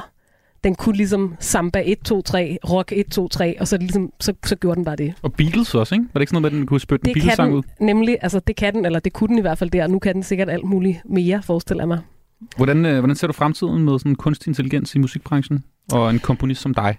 Jamen altså, jeg har senere efter, efter det projekt der været til forskellige talks med nogle forskellige. Der er blandt andet et amerikansk band, der hedder Jagt, som, som har lavet nogle virkelig øh, sjove projekter. De har lavet en helt plade på den her måde. Øhm, og jeg tror, der er noget, fordi at verden går jo videre, og Mm. vi har jo alle sammen brug for nogle input, som er uventet. Og jeg tror meget, det er det, det kan. Altså det der med, at man bliver, man bliver trigget til at tage nogle uventede beslutninger, øh, uventede beslutninger i, det, i sit kunstneriske arbejde. Noget, du ligesom ikke vidste, der skulle ske. Mm. Så hver gang man bliver hyldet ud af den, øh, af noget udefra kommende, så sker der tit noget spændende. Så det er det, jeg tror, det kan, at det ligesom kan generere noget, som er uden for dig selv, som du så kan bearbejde og lave til kunst eller musik. Jeg har en indrømmelse. Ja. Alle de her spørgsmål, jeg har stillet dig, Ja. det er AI-spørgsmål. Ej, hvor godt. Okay, det er skarpt. Fedt. Det er simpelthen uh, chat GPT, der har startet. Jeg, jeg skrev bare, hey, øhm, 40-årig komponist, kvinde, har arbejdet med Watson, som er en kunstig øh, AI-computer, der lavet musik. Hvilke fem spørgsmål skal jeg stille? Det Og så kom sjovt. de her fem spørgsmål. Det var nogle gode spørgsmål. Det var jeg nemlig tænkte, meget du gode var spørgsmål. ekstremt velforberedt. Det, hey. det er fedt. Jamen er det ikke det? Jeg synes, du, det, er du bliver arbejdsløs lige lidt. det, det, det gør vi alle sammen jo. Ja, det er det. Har du, det har du det. snakket med nogle af dine kollegaer omkring det? Altså sådan det der med, kommer musik bare til at være noget, som en computer laver på et tidspunkt? Altså, det, øh, det tror jeg simpelthen ikke. Mm. Altså, og hvis det gør, fair nok. Altså, det, det, jeg, jeg har ikke noget sådan, du ved, øh, imod det som sådan. Jeg, jeg tror det bare ikke. Altså, jeg tror det simpelthen ikke. Jeg tror, der er... Det kan godt være i selve skabelsen af musikken, at der vil være enormt mange ting, der ligesom forsvinder ud af vores hænder. Mm. Men jeg tror, at den der sidste kontakt med, altså, når man står på en scene, og man henvender sig til folk, og man, øh, man kommunikerer i et rum. Mm. Jeg, jeg tror, der er noget, som, som kan noget særligt. Øh, og det er jo ikke altid fremskridtet, der ligesom er det, er det bedste på en eller anden måde. Altså det, der er jo, hvorfor begynder man at indspille på kassettebånd igen, og hvorfor begynder man at lave vinyler, og det er pissebøvlet, og man skal over og vinde den, og alt det Ja. der, ikke? Og det er jo fordi på en eller anden måde, at man, at man, at man søger et eller andet form for sådan aktivitet selv. Så, så det er spændende. Jeg er meget åben over for det, og jeg synes, det kan noget. Øh, at vi ikke kun ligesom selv skal generere fra vores inderste hele tiden, men at der ligesom kommer noget, der inter, altså, du ved, fucker det lidt op. Og i forvejen bruger musikere jo ret mange altså computersystemer, ikke? Altså plugins ja, ja, og sådan noget, ja, ikke? Og fuldstændig. Og alt er jo ligesom, altså, jeg kan bare huske sådan, min kæreste, som er kæmpe Bob Dylan-fan, han fortalte mig om den der, den der, dengang Bob Dylan puttede strøm på sin guitar, du ved, altså sådan ligesom som om, sådan, det var okay, det var bare djævlen, der, der trådte til, og, og på den måde, altså det alt er jo udvisket, vi, vi laver jo hele tiden om, vi laver om på vores stemmer, Mm. øh, vi bruger tuner, vi bruger alt muligt, der ligesom gør os mere federe eller mere spændende eller et eller andet. Og det er jo, men det er jo måden, vi bruger det på. Det er jo det, der er interessant. Altså, så, øhm, så ja, altså i, i min verden er vi i hvert fald totalt i gang, og det er man også i kunstens verden og alle mulige andre steder. Så det, det, øhm, det er cool. Det skal bare være der. jeg, jeg brugte meget tid på at altså, finde det færdige, den færdige sang, I lavede. Jeg kunne Ja. ja. få en lille bitte, bitte snas, fordi I fremførte den live der. i Ja. koncerthuset Ja. ikke? Øhm, til, til IBM, som jo har udviklet den her Ja. ja. uh, Watson uh, AI. Der er lige sådan en lille snas, hvor du synger sammen med, med de andre her sangerinder.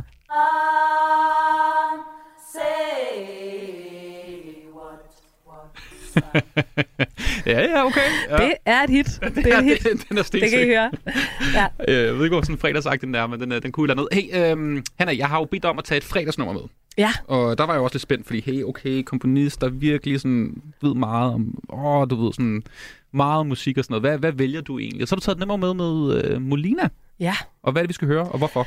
Jamen, øh, det er... Jeg tænkte, okay, det er fredag. Øh, Mm. Klokken er omkring fem. Vi er ikke, vi er ikke peaked endnu, Nej. forhåbentlig, Nej. vil jeg sige, fordi så kan det kun gå en vej. Altså, jeg, jeg tænkte, det skulle være noget, som, hvor man tænkte på netop de her drinks. Ikke? Vi sidder nu med vores øh, Aperol. Det skal være noget, der har en god stemning, som, som er sådan lidt fri og lidt chill og lidt øh, dejlig. Og jeg synes bare, at det her nummer, det er et sindssygt godt nummer. Det er jo en dansk kunstner. Mm. Jeg tror, hun er halvt dansk, og jeg kan simpelthen ikke huske hvor, ellers, men hun har noget, alle mulige forskellige øh, baggrundselementer øh, i sig, men, men hun er jo på en eller anden måde en dansk kunstner, Mm. som jo altså har lavet det her nummer, som jeg synes er et kæmpe verdenshit. Og øh, det, det gik fra, at hun havde sådan virkelig få plays på Spotify. Jeg kan huske, at jeg tænkte sådan, det er fandme mærkeligt, at det her nummer ikke bare er blevet et kæmpe hit. Og så vendte jeg ligesom tilbage til det her. Stort nu jo. Også på og YouTube, det sådan noget, flere millioner afspilninger. Og jeg tænker, om hun ikke har været så heldig og god at få det på et eller andet øh, at spil, eller et eller andet. Der må være et eller andet. Jeg har ikke opklaret det endnu. Men det er i hvert fald et sindssygt godt nummer, som bringer en i godt humør, synes jeg. Og så er det også sådan finurligt skrevet. Sådan virkelig fedt. Molina her med Hey Kids.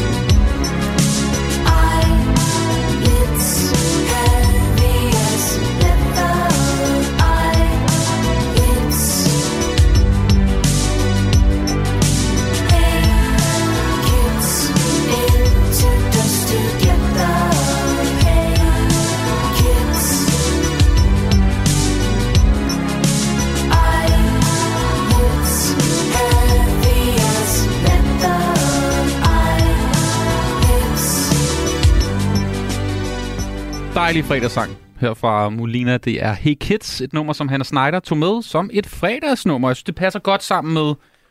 Mm, Ja, gør det ikke det? lækker Er det ikke et tema på en måde? Harbold Jo, på mange måder. Det, det virker sådan en kur mod januar-depressionen. Mm. Hey, uh, Hanna, som, uh, som musiker, øh, hvor meget er weekenden egentlig sådan en, uh, en, en, en, et tidspunkt øh, i løbet af en uge, hvor du bliver inspireret til at lave musik?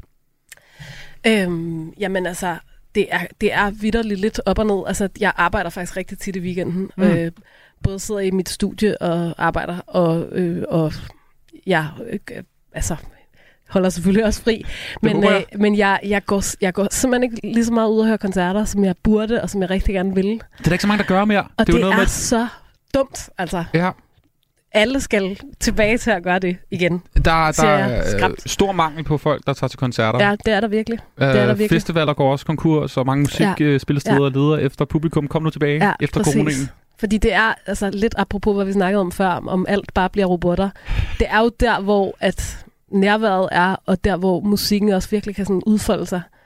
Og øhm, det tror jeg inden for alle genrer gør sig gældende, at det virkelig, man får noget særligt, når man går til en koncert. Mm. Så man skal bare lige op igen efter det der hæslige coronatid der.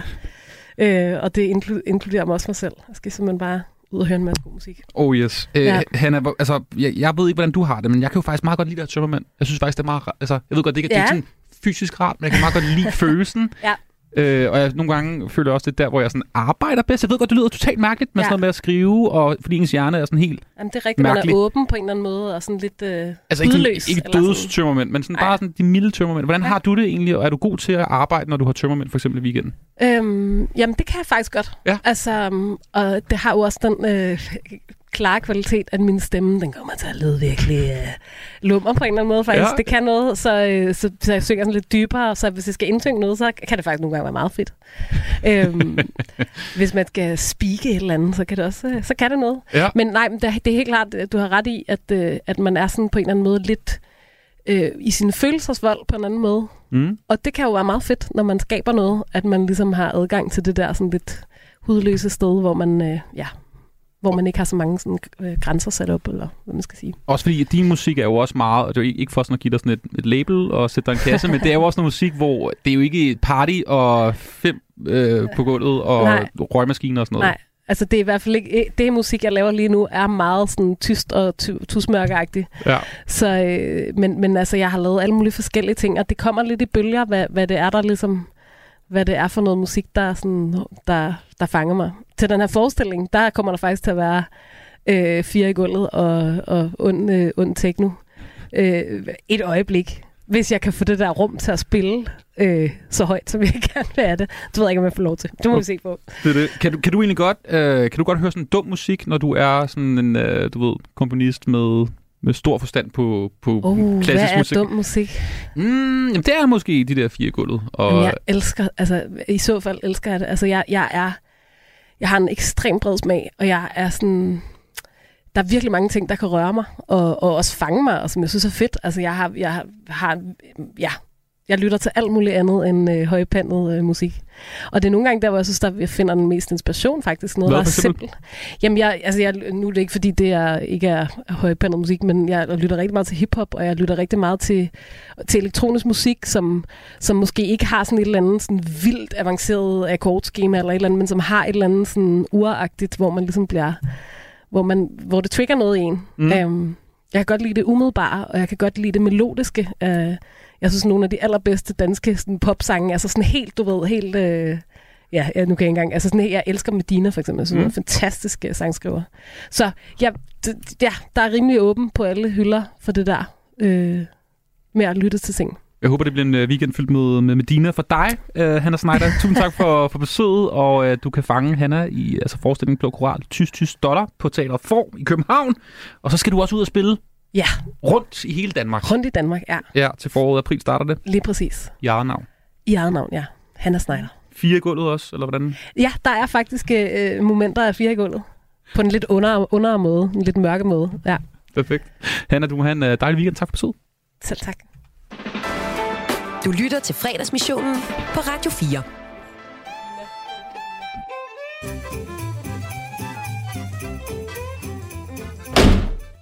Am I right?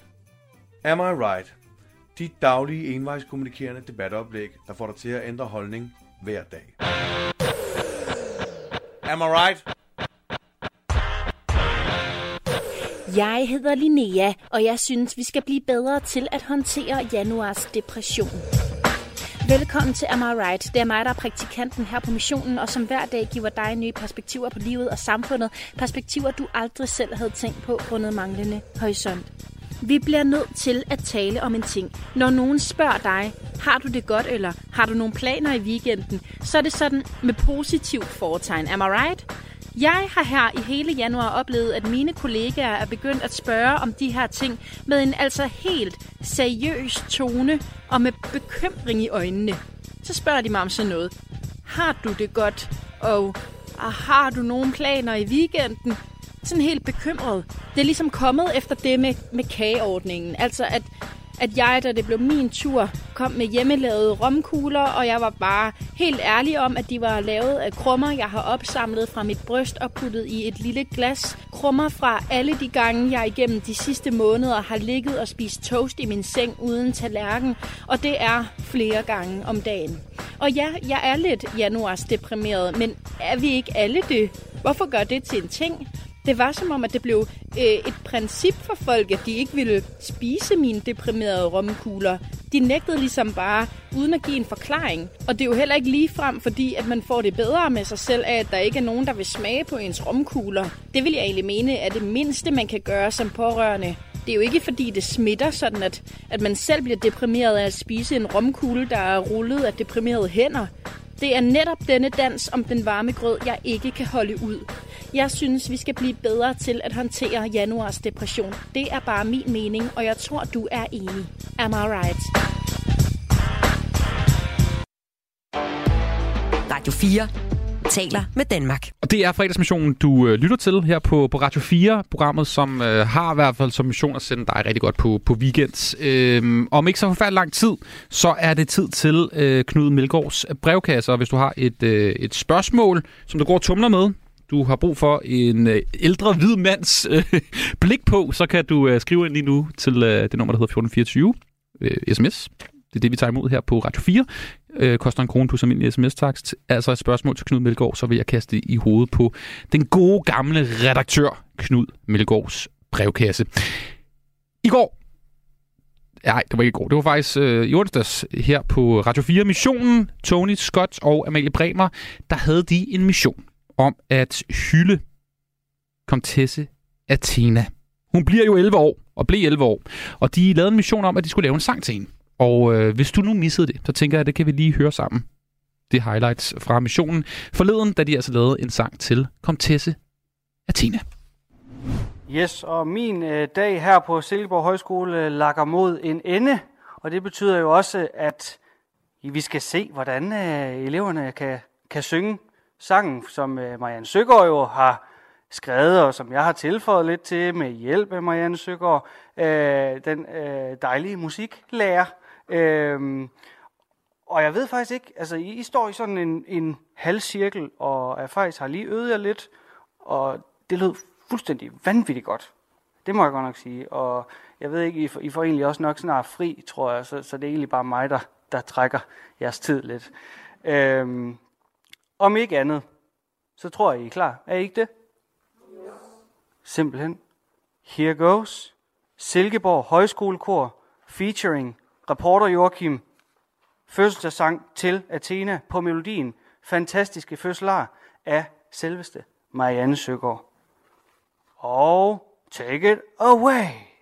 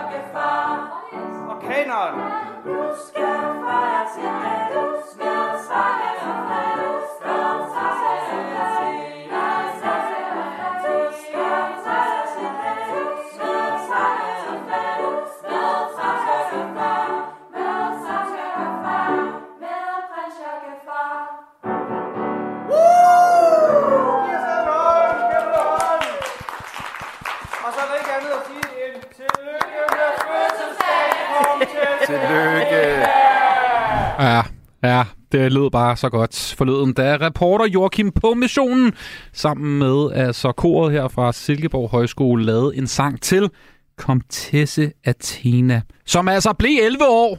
Tillykke til Athena fra hele Radio 4. Du lytter til fredagsmissionen på Radio 4. Om ikke så forfærdelig lang tid, så er der simpelthen semifinal ved VM i håndbold. Selvfølgelig med de dobbelte forsvarende verdensmester. Os, selvfølgelig, der spiller mod Spanien om at komme med i øh, VM-finalen på søndag i Stockholm. Det er simpelthen øh, fjerde semifinal mod Spanien på to år. Hvorfor noget? Jo, det passer, fordi der har selvfølgelig været OL, det var udskudt, ikke? og så var der EM sidste år, og så VM før. Så der har simpelthen været fire semifinaler mod Spanien på bare to år. Det, det er sgu ret vildt, øhm, Danmarks håndboldtager. Øh, og nu får du simpelthen den, øh, den, den dårligste og værste optakt nogensinde, øh, tror jeg, i løbet af dagen til øh, den her semifinal mod øh, Spanien, som er bliver spillet kl- klokken 6. For det her, vi har faktisk en virkelig, virkelig dårlig statistik mod Spanien. Det er noget værre møg. Sidste januar, der tabte vi til Spanien ved semifinalen ved i EM. Vi var ellers øh, selvfølgelig spået øh, om at gå hele vejen. Vi var forsvarende verdensmestre, og selvfølgelig skulle vi vinde over Spanien. Det gjorde vi desværre bare ikke. Ind og hænge. Og ind og afgøre det. Spanien ryger i EM-finalen. Danmark skal spille bronzekamp. Han har før været ude med Danmark. Det var han igen i aften. Åh, ja. vi tabte sgu.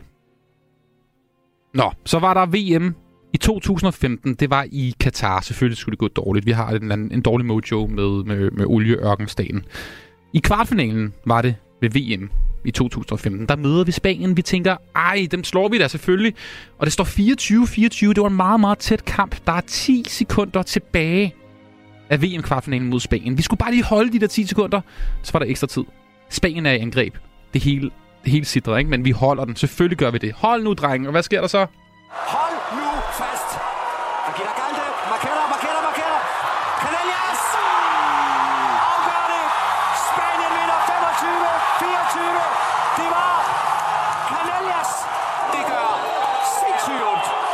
Det gjorde sindssygt ondt. Det var et nossespark af den helt øh, dyre, store klasse her, øh, kommenteret Thomas Christensen fra øh, TV2.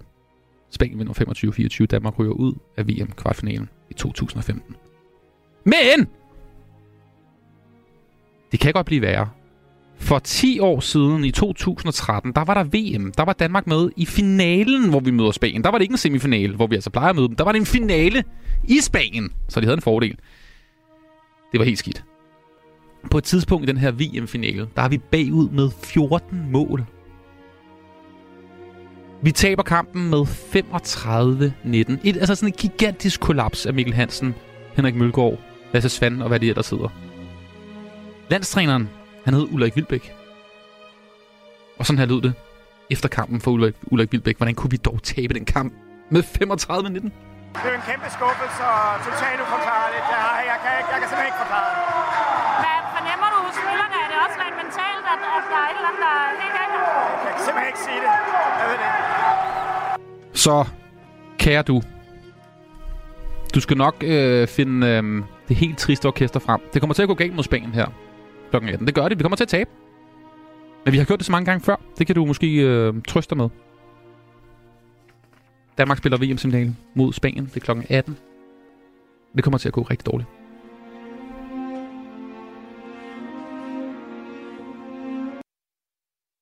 Ja, bare rolig. Bare rolig. Det er snart gå. Bare rolig.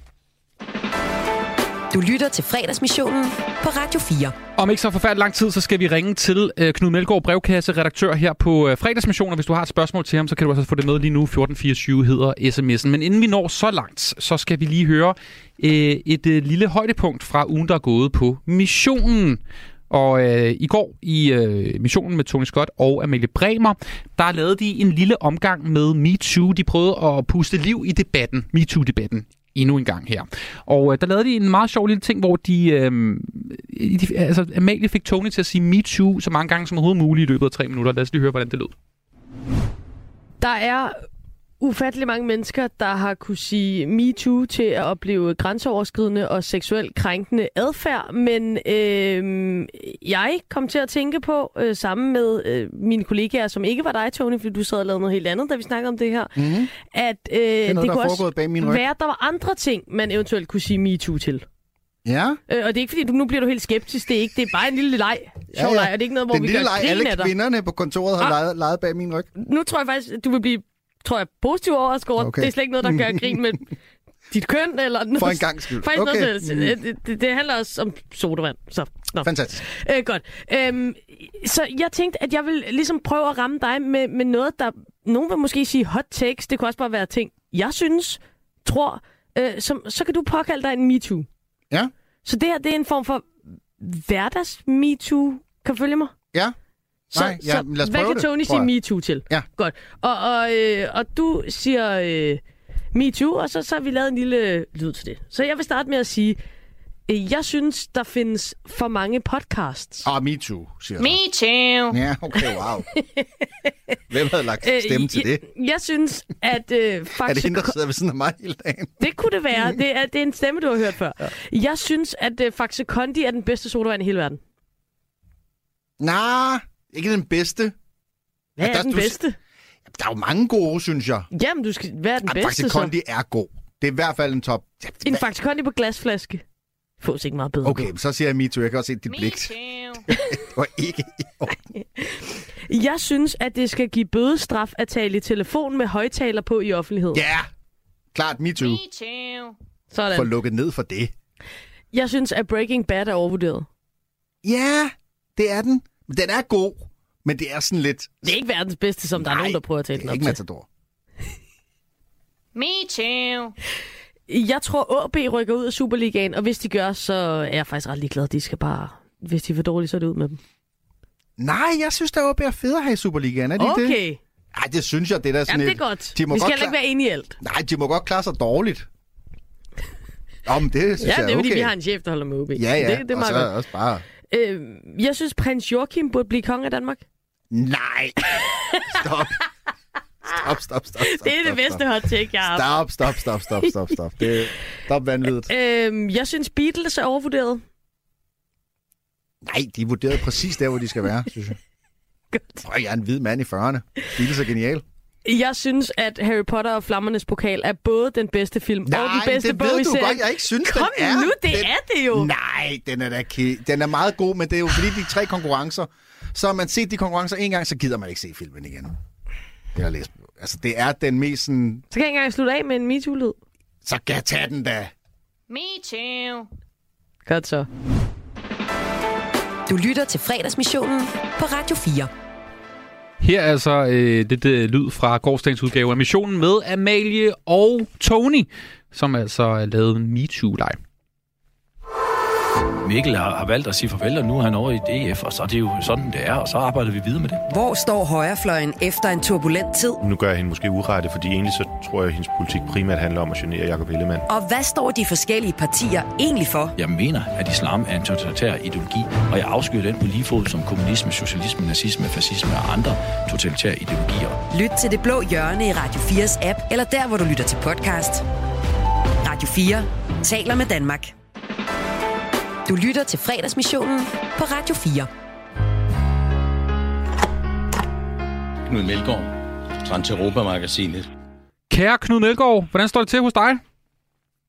Kære Anders, det står øh, rigtig fint til. Jeg arbejder så... Jeg, hvad er det, man siger? Så blodet sprøjter fra neglene. Det synes jeg altid lyder lidt makabert, men øh, jeg arbejder hårdt. Åh oh, nej, hvad? jeg- Altså, jeg går ikke ud fra, det er fysisk arbejde, vel? Nej, det har jeg...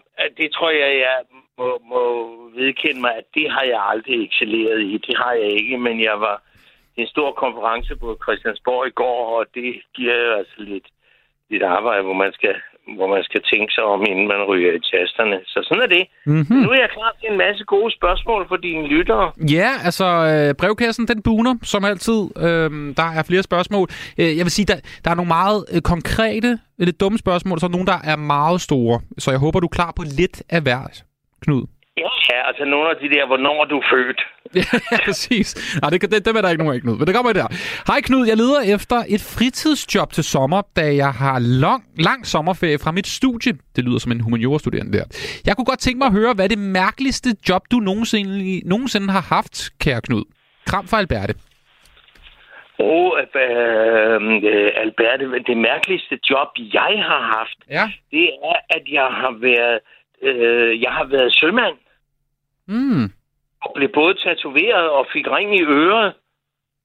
Okay. Øh, og, nu, og, det, og det var altså meget mærkeligt, for jeg var søn af en restauratør og havde en stor, fin restaurationsuddannelse, og så blev jeg opvasker på, på passagerbåden, der gik mellem København og Aarhus. Hvad? Var der et skib mellem København og Aarhus i gamle dage? Nej, nej, nej, der var fem. Der var, vi starter op i Aalborg, Aarhus, Fredericia, Vejle og Sønderborg, så mangler en. Og det var hver aften, så sejlede de der fem skibe. Med damp? Og det var i 50'erne. Ja, ja, de var kulfyret. Fy skam sig. Ja, hver aften. Okay, er det, noget, er det et job, du vil øh, øh, anbefale til Alberte, hvis man kunne finde noget lignende? Altså komme ud og til havs, simpelthen? Ja, ja, der, der er altid brug for sådan nogle, nogle, nogle stewardesser ombord, og, og, og, og, og hun skal ikke være søsyg. Øh, jeg var altid søsyg, altså jeg bliver søsyg bare at se et stykke bølgepap. Men, men, øh, men altså, det er morsomt. Øh, de kønne piger, som jeg går ud fra, Alberta er køn, de kønne piger, som jeg har haft, som har studeret, de har haft øh, job i isbåderne ude på bakken, og så er der jo gratis is. Øh, der er masser af sjove ting. De behøver ikke alle sammen stå og hænge på et eller andet værtshus og hælde øl op i et plastikkrus. Der er masser af sjove ting, men, men øh, bådene sejler. Der sejler med på Bornholmerbåden, og, og hun kan måske også komme ombord på Sverigesbåden. Det tager jo kun 20 minutter. Mm, det er rigtigt, ja. Den er, den er måske ikke så festlig. Der er et godt spørgsmål her, øh, Knud Melgaard. Kære brevkasse, jeg leder efter en original, anderledes og sød måde at sige skat på til min kæreste. Jeg synes jo, hun er en skat, men jeg er træt af ordet skat. Alle siger det til hinanden. Jeg synes ikke, det er så personligt. Hvad siger du, Knud, til din kæreste eller kone, eller hvad du nu har? Er der en, der spørger her. der tydeligvis ikke har hørt programmet nok, fordi du har jo faktisk en, øh, en samleverske, ikke? Ja, nej, nej Det Susanne. det, det, jo, jo, men, altså, vi er jo ikke, sam, vi er jo ikke samlever. Er du rigtig klog? Jeg har slidt tre koner op. Skulle jeg så til at begynde at slide Susanne også? Øh, det er stakkels kvindemenneske. Vi ser hinanden, når vi har lyst, og det er gudskelov tit. Det ved jeg sgu ikke, Anders, hvad man skal kigge. Jeg siger jo også søde, søde skat, eller, eller, og, og ellers så kommer vi over i sådan noget med, med pusling, og jeg mener, Susanne er en nogen af 80 og en høj, flot, velbygget blondine. Jeg kan jo ikke kalde hende pusling, vel? Altså, jeg ved det ikke. Jeg kalder hende også skat en gang imellem, også når jeg er ædru. Jeg kan ikke finde på noget bedre, Anders. Jeg er ked af det, Alberte. Jeg kan ikke. Ja, det, var, det var for en lytter, der ikke havde noget navn her. Hey, der er, et, der er et godt spørgsmål her. Det, du er jo også kulinarisk, Knud. Hvordan kan man opnå den perfekte konsistens i en risotto, og hvilke type ris er bedst at bruge, er der en, der spørger? Oh ja, jeg bruger, jeg bruger de der uartige ris, øh, som ikke er hvide, øh, men jeg bruger de der Camargue dernede fra det der område nede i Sydfrankrig, hvor, hvor man får sådan nogle, nogle brune ris. Der lever også en masse øh, flotte, flotte heste rundt og, og skider i de der rismarker. Og det, er, det bruger jeg, og så er det uanset hvilken form for ris du bruger, du skal være over den hele tiden. Og hvad, hvad, hvad koger du i? Hvor meget ris koger du? Er det over gas, eller er det el? Det er svært. Hold øje med det, og det må hellere få et minut for lidt end et minut for meget, fordi så bliver det sådan nogle risboller, og det skal det ikke være. Øh, øh, nej, det, hold, øje, hold øje med det. Så modsat pasta, som jo gerne skal være al dente, ikke? Så risotto, den skal gerne være lige lidt mere end al dente. Er det sådan, jeg Ja, forstår det var faktisk, ja, det var faktisk en udmærket sammenligning. Ja. Hvad synes, Ja. Der er et spørgsmål her. Det er godt et, til en mand, der, der, der, der har en god garderobe. Hvad synes du om uh, bolo tie, altså cowboyderens slips? Ja, et, hvad er det for noget, et cowboy, der slips? Jamen, Det, det, det ser sådan lidt anderledes ud. Det er jo... Øh, jeg ved ikke, hvordan jeg skal prøve at beskrive det. Det er en snor mere, der hænger ned, end det er et, altså et stykke Nå, stof. nå, nå, nå, nå. Ja, det har jeg, det har jeg set øh, i de der cowboyfilm fra 50'erne. Jamen, dem kan man da ikke få nogen steder. Jo, de er, de er meget moderne.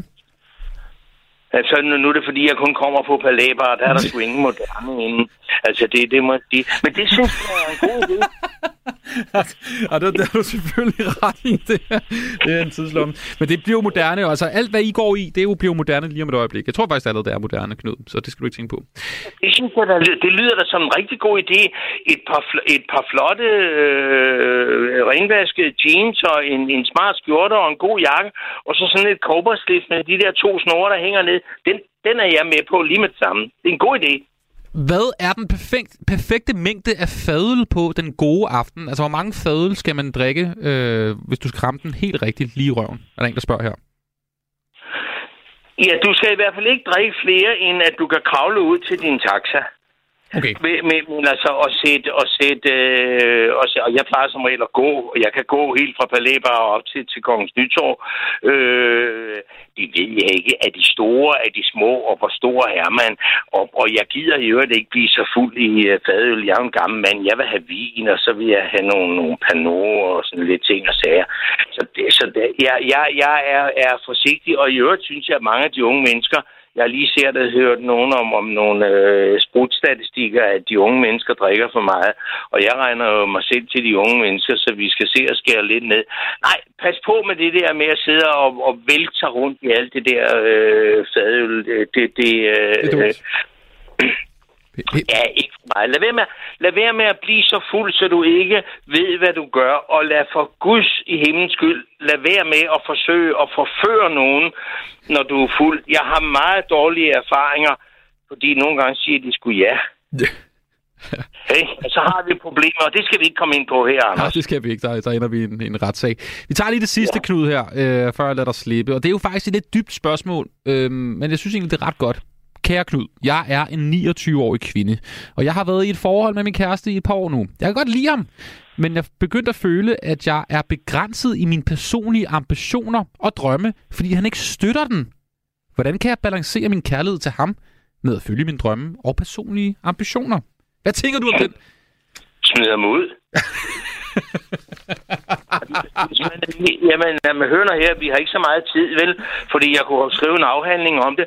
Hvis en, en kvinde på 29 år, hun har ambitioner med, med, med, med mindre, det er et eller andet med, at hun vil kravle til månen eller sådan noget. Men jeg aner en vis dybde i den der øh, kvinde, og du skal altid, du må gerne give udtryk for, at du måske ikke er helt vild med det. Mm. Øh, sige, det, det, men, men go for it. Vi må aldrig begrænse hinanden. Vi må gerne, andet, vi må gerne advare. Altså, øh, vi må gerne advare hinanden og, og sige, nu har jeg en ambition om det, nu har jeg en ambition om det, og nu vil jeg læse videre, og nu vil jeg dit, og nu vil jeg dat. Altså, jeg havde en ambition om, at jeg ville afløse øh, Niels Bohr på et tidspunkt, og, og jeg kan ikke engang læse Einsteins relativitetsteori, så det var der folk, der overtalte mig til at lade være med. Men vi skal støtte hinanden i vores ambitioner, og hvis det skvaderhoved, hun er kæreste med, han ikke kan finde ud af det, så giv ham et los, øh, der hvor han er højst, når han plukker jordbær, eller foran, det går mere ondt. Ej, men det er fantastisk, Knud. Det er lige præcis det råd, man skal give til en 29-årig kvinde. Det er meget woke også, det du siger, så det er helt perfekt. Knud Melgaard, en fornøjelse. Hey, øh, Knud, før jeg lader dig slippe, hvad, hvad skal du lave, udover at du sidder og sveder træn og, og alle de der ting der? Hvad skal du lave i weekenden? Hvad står den på? Arbejde. Ej, hold kæft. Det passer. Jamen, jeg, jeg, er lidt, jeg, er lidt, jeg, har haft, jeg har haft tre dage. Jeg var, med- vi, vi begravede en, en, øh, en god ven i, øh, i onsdags, det tog lidt tid fra Marmorkirken, og så fra Marmorkirken ned i Nyhavn, og fra Nyhavn til Palæbar, og så hjem, og så videre, og så videre. Og nu er jeg endelig ved at være restitueret, så øh, der ligger øh, bunker af, af arbejde, men det bliver sjovt, at jeg skal i teater to gange i, i, i næste uge og anmelde to frække teaterforestillinger, så øh, der er noget at se frem til. Det er den der musical, ikke, på det nye teater, du skal se. Er det ikke sådan, der? Ja. Det er og der skal jeg have Susanne med, og vi skal ind og se. Jeg kan jo ikke, jeg ser jo normalt ikke musicals, men så allierede jeg mig jo med, med fornuftige mennesker, og Susanne har set den både her og der og i udlandet og alle vegne. Men øh, nej, jeg glæder mig til at se det. Det bliver rigtig, rigtig spændende. Knud Melgaard, en fornøjelse, og du må have en, øh, en dejlig weekend. Og tak, og i lige måde, og til lytterne også. Hej. Knud Melgaard, Trans Europa-magasinet. Som altid, tusind tak for de mange gode spørgsmål her til øh, Knud Melgaard. Husk, du altid kan melde ind på 1424 med spørgsmål til Knud Melgaard her i den, altså hans helt egen brevkasse. Du lytter til fredagsmissionen på Radio 4. Og jeg hedder Anders Hagen, og øh, det er mig, der er øh, værkførerbuer. Eller jeg er, øh, jeg, er, jeg, jeg, er, jeg er ham, der sidder i bussen, hedder det, på fredagsmissionen. Det er mig, der styrer programmet. Og tusind tak, fordi du øh, har lyttet med den her øh, fredag eftermiddag. Husk, du altid kan, kan høre øh, programmet som podcast, også selvfølgelig efterfølgende. Altså i dag med besøg blandt andet af Rasmus Brun, øh, som jo er satiriker, som du kan høre efterfølgende, hvis du har lyst inde på din podcast-app. Om ikke så forfærdeligt lang tid, så er der selvfølgelig mere radio her på, på Radio 4. Der er nyheder her kl. 17. Og så er der, øh, som altid, portrætalbum med den gode Anders Bøtter. Det er ham, der styrer den bus. Det er ham, der er chauffør der. Og i dag, der får han besøg af Sebastian Klein. God gæst, som jo ved en hulens masse ting om dyr, men også er glad for musik. Og de skal snakke om The Beatles, som altså er øh, det album af dem, som de øh, skal snakke om i portrættet lidt senere her. Tusind tak, fordi du lyttede med. Her er det Leslie Gård.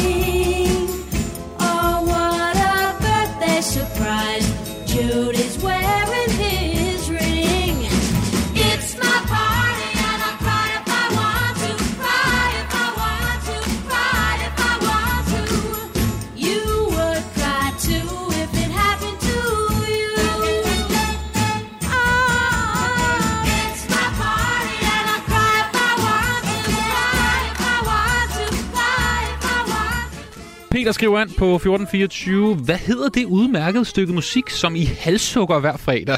Stephanie Grappelli? Nej, hun hedder Leslie Gore, og det her det er et nummer, der hedder It's My Party, tilbage fra de gode gamle dage i øh, 60'erne. Selvfølgelig fredagsmissionens kidnappede fredagssang. Øhm, og det er som sagt øh, portrætalbum meget med musik her på Radio 4 om et øjeblik. Anders Bøtter, han øh, bestyrer det program, og det er altså Sebastian Klein, der er på besøg. De snakker The Beatles, og deres første album, Please, Please Me. Det er det, der er portrætalbummet i dag, altså med Sebastian Klein. Og Anders Bøtter lige om lidt her på Radio 4. Tusind tak for i dag. Mit navn er Anders Sagen. Lige nu så får du nyhederne klokken er 17.